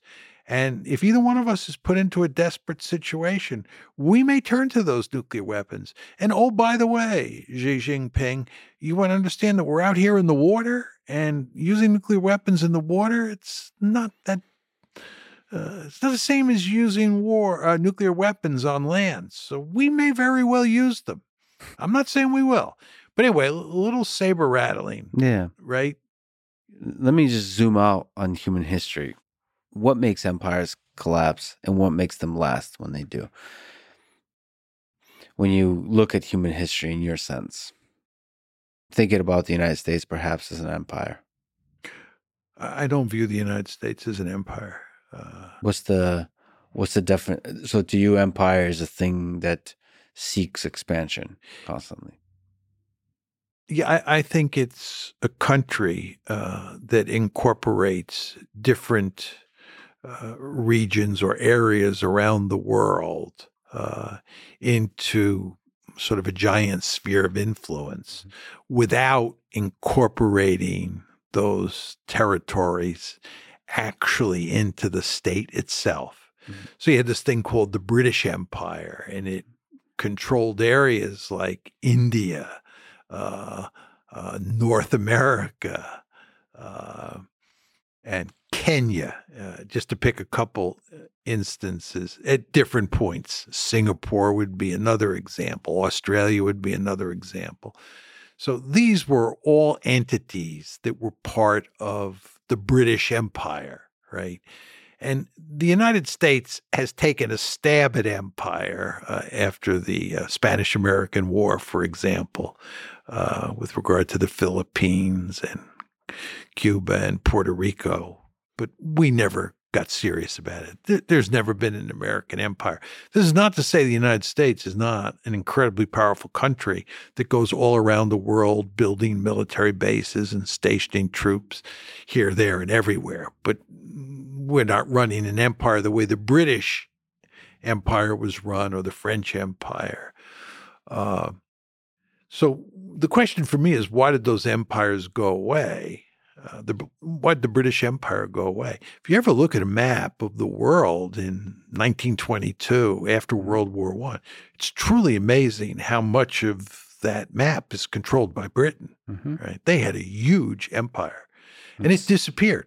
Probably by far the biggest in terms of area empire in human history. I think so. I think that's right. It almost has to be. Yeah, right. Uh, It's crazy. crazy. Yeah. It's and cra- then no longer, no longer is the case. Yeah. Now, I, I want to be clear. The, the Americans have wielded maybe even greater influence than Britain did when it had its empire, but I don't believe we have an empire that bears any resemblance to the British Empire. Mhm.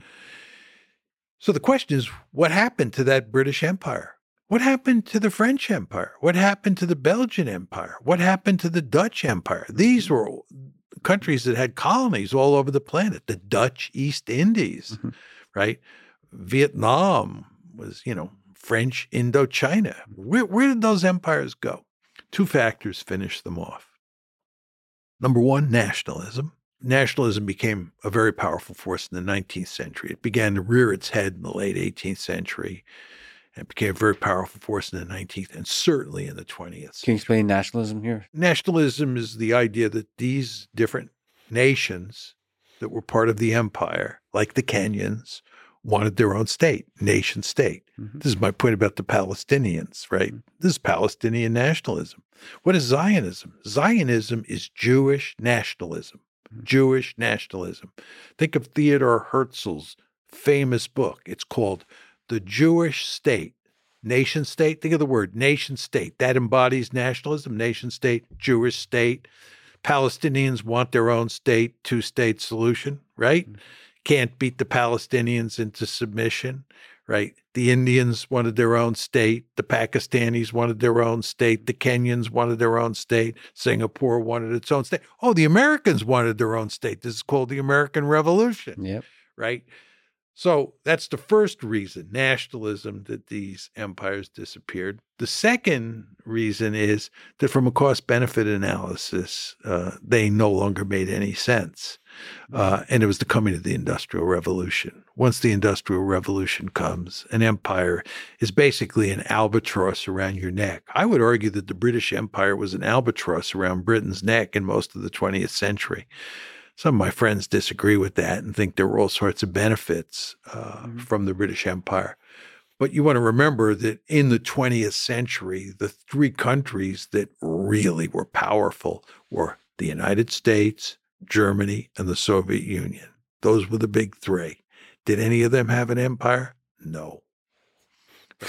That's a good card. In the, in the industrial world, yes. you don't need, you know, uh, an empire, right? Mhm. What you need is a powerful manufacturing base. Uh, Well, the the cost benefit analysis is different before the Industrial Revolution. There's been many empires. There's no question that empires uh, came and went, right? I mean, Yes. eh, right. And eh, all you have to do is go- just look at the British and the French uh, in the Seven Years' War, 1756 to 1763. Mhm. The British win, they get Canada, right? And that's why, you know, Quebec, Montreal, Mhm. all these big French speaking areas are now part of uh, Canada, right? Uh, so borders change and, you know, coun- countries got established, the United States being one. And remember, South America and Central America were once completely dominated by the Spanish, and in the case of Brazil, the Portuguese. But uh, they all, in the 19th century, got their independence, right? And what I'm saying to you is in the 19th and in the 20th century, there were two forces that were really driving the train. One is nationalism, and then the other is the Industrial Revolution, which changes the cost benefit analysis. Almost too crazy of a question, but if you look, let me calculate. Let's say 500 years from now, and you, you, you, you, John Mearsheimer somehow travel through time and are at a bookstore looking at the uh, entire history of human civilization in a single book. What role does U.S. play? Like, what's the story of U.S. over the next 100, 200, 300 years? Is it a big role, small role? Well, that's a long time. If you you Yeah. ask me, let's just say the next hundred years. Yeah, that's Okay, I think that's still tough. that's still tough. But actually, you know, I think we're in excellent shape. Mhm. And here's the reason. Going back to the beginning of our conversation, you asked me, you know, about power. And I told you the two principal building blocks of power Mhm. are population size and wealth. Okay. And therefore, you want to look around the world and you want to look at what you think the demographics are of countries like Britain, uh, the United States, uh, Iran, uh, China, Russia. Pick your country moving forward, Mhm. right? What do the demographics look like? And how wealthy of those are those countries likely to be? What you discover very quickly and is that almost every country around the world is depopulating Mhm. over time. Right. Russia's going to be much smaller. China's going to be much smaller uh, 100 years from now than both of those countries are, as best we can tell. The United States, American women are not having lots of babies these days. Mhm. No question about that. But we have immigration. We're an immigrant culture. You're a perfect manifestation Yeah. of that. Yeah. You're perfect. You're now an American. That's Mhm. wonderful. yeah, We need more people like you, yeah. right? Mhm. So when I hear Donald Trump and others arguing that immigration's a terrible thing, this is ridiculous. Immigration is what made us great, right? It's when my relatives came over in the middle of the 19th century from Germany and Yeah. Ireland, right? That's fascinating. Like you know, because there's you know, there's been a huge concern that America and uh, other developed nations are not having enough children. But you you just made me realize. In the long arc of history, the United States has gotten really damn good at integrating immigrants and you and like helping them flourish. The whole diversity of uh, that, You're, that makes up America. right. There's a machinery of integrating other cultures. Yeah, yeah, just very quickly on this. That's fascinating. Sam Huntington's book, Who Are We? Yeah. Uh, which in many ways, I, I love that book, but it has one fundamental flaw. And a number of people told him beforehand that that flaw existed and he didn't fix it. But Sam argues in the book that we have large numbers of Hispanics in this country. Mm-hmm. And we're doing a very poor job of integrating them into the mainstream and they're not becoming Americans. And because many of them are concentrated in the southwest of the United States, unlike other ethnic groups that were spread out all over God's little green acre, right? We're going to have uh, this cohesive group of Spanish speaking Americans, right, who are going to want to break away. And the United States is no longer going to be, you know, a reasonably coherent nation state.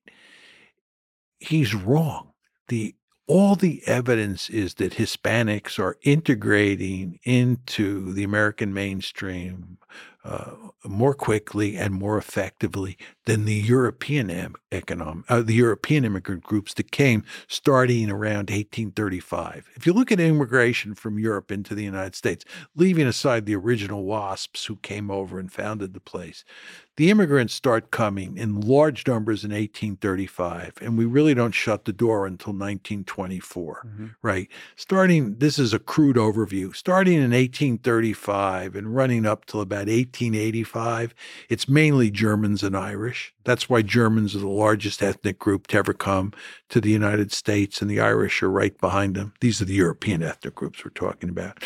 Then, starting in 1885, uh, Poles, Jews, and Italians start coming, right? Uh, and the Germans and Irish keep coming.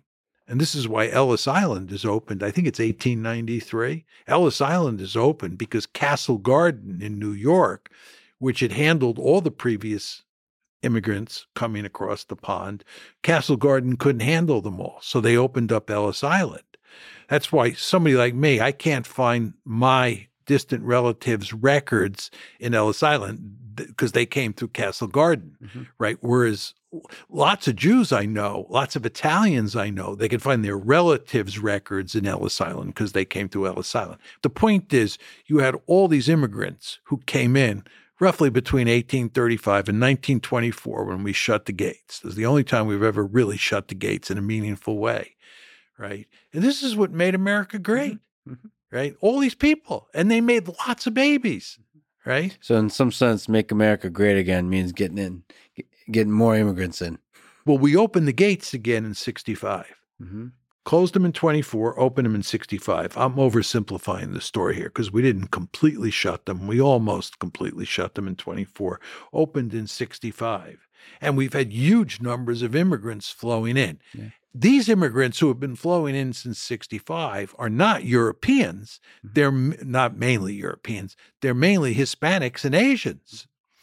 If you look at those Hispanics and Asians, they're integrating into the American mainstream at a much faster and more effective clip than was the case with those immigrants who come, came in in the 19th century and early 20th century. Mm-hmm. The Irish, oh my God, you know, they were treated horribly. There's a book, a, a very famous book that's been written called When the Irish Became White.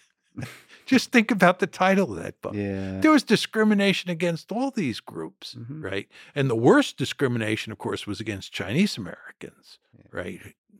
Uh, but we've gotten much better.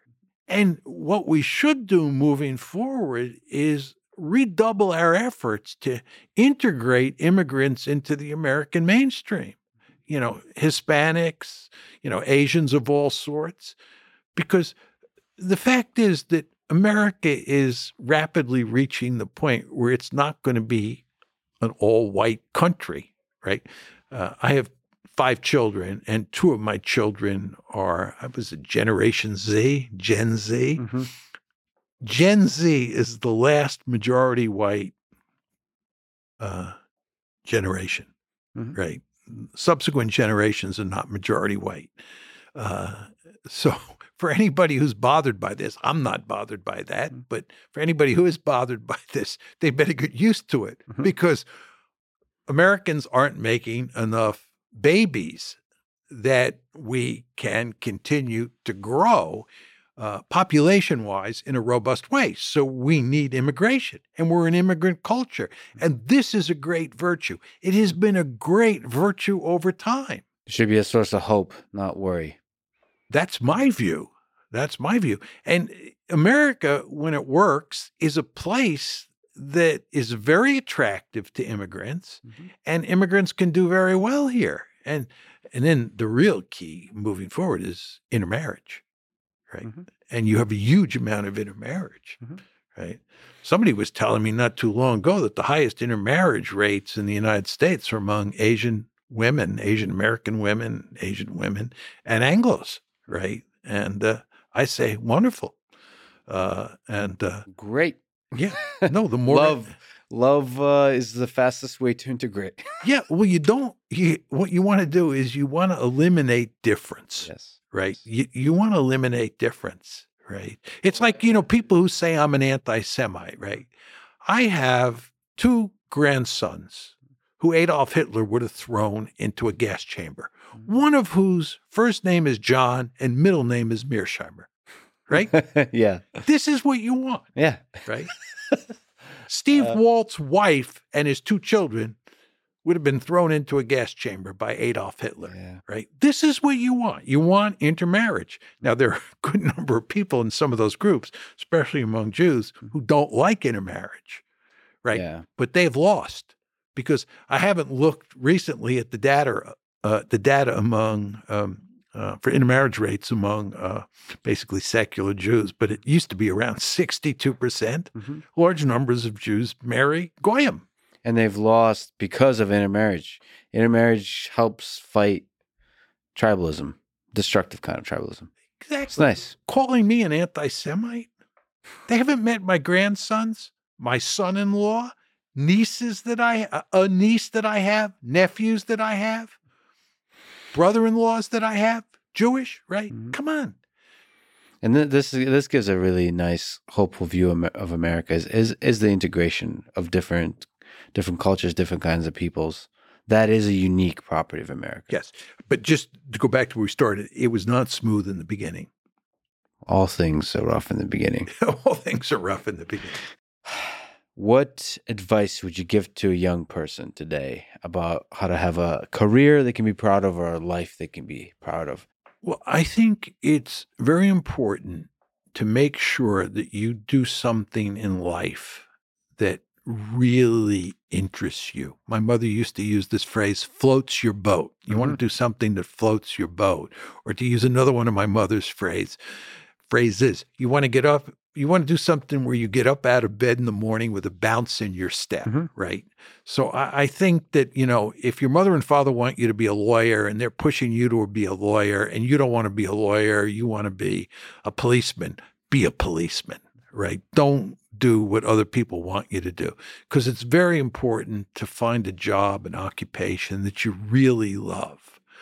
Uh, the second thing I would say, and this has to do with your point about um, humility, uh, uh, you want to think about the humility hubris index. My friend Steve Van Evera, who teaches at MIT, he and I invented this concept. We call it the hubris humility index.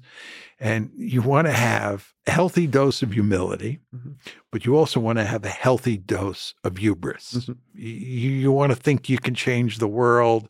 You want to think you can make things better for yourself. You want to take chances. You want to think sometimes that you know better than other people do. Hubris is not a bad thing, but at the same time, you have to have humility. Yeah. You have to understand that a man or a woman has his or her limits. Mhm. And you want to listen to other people. You want to be a good listener, right?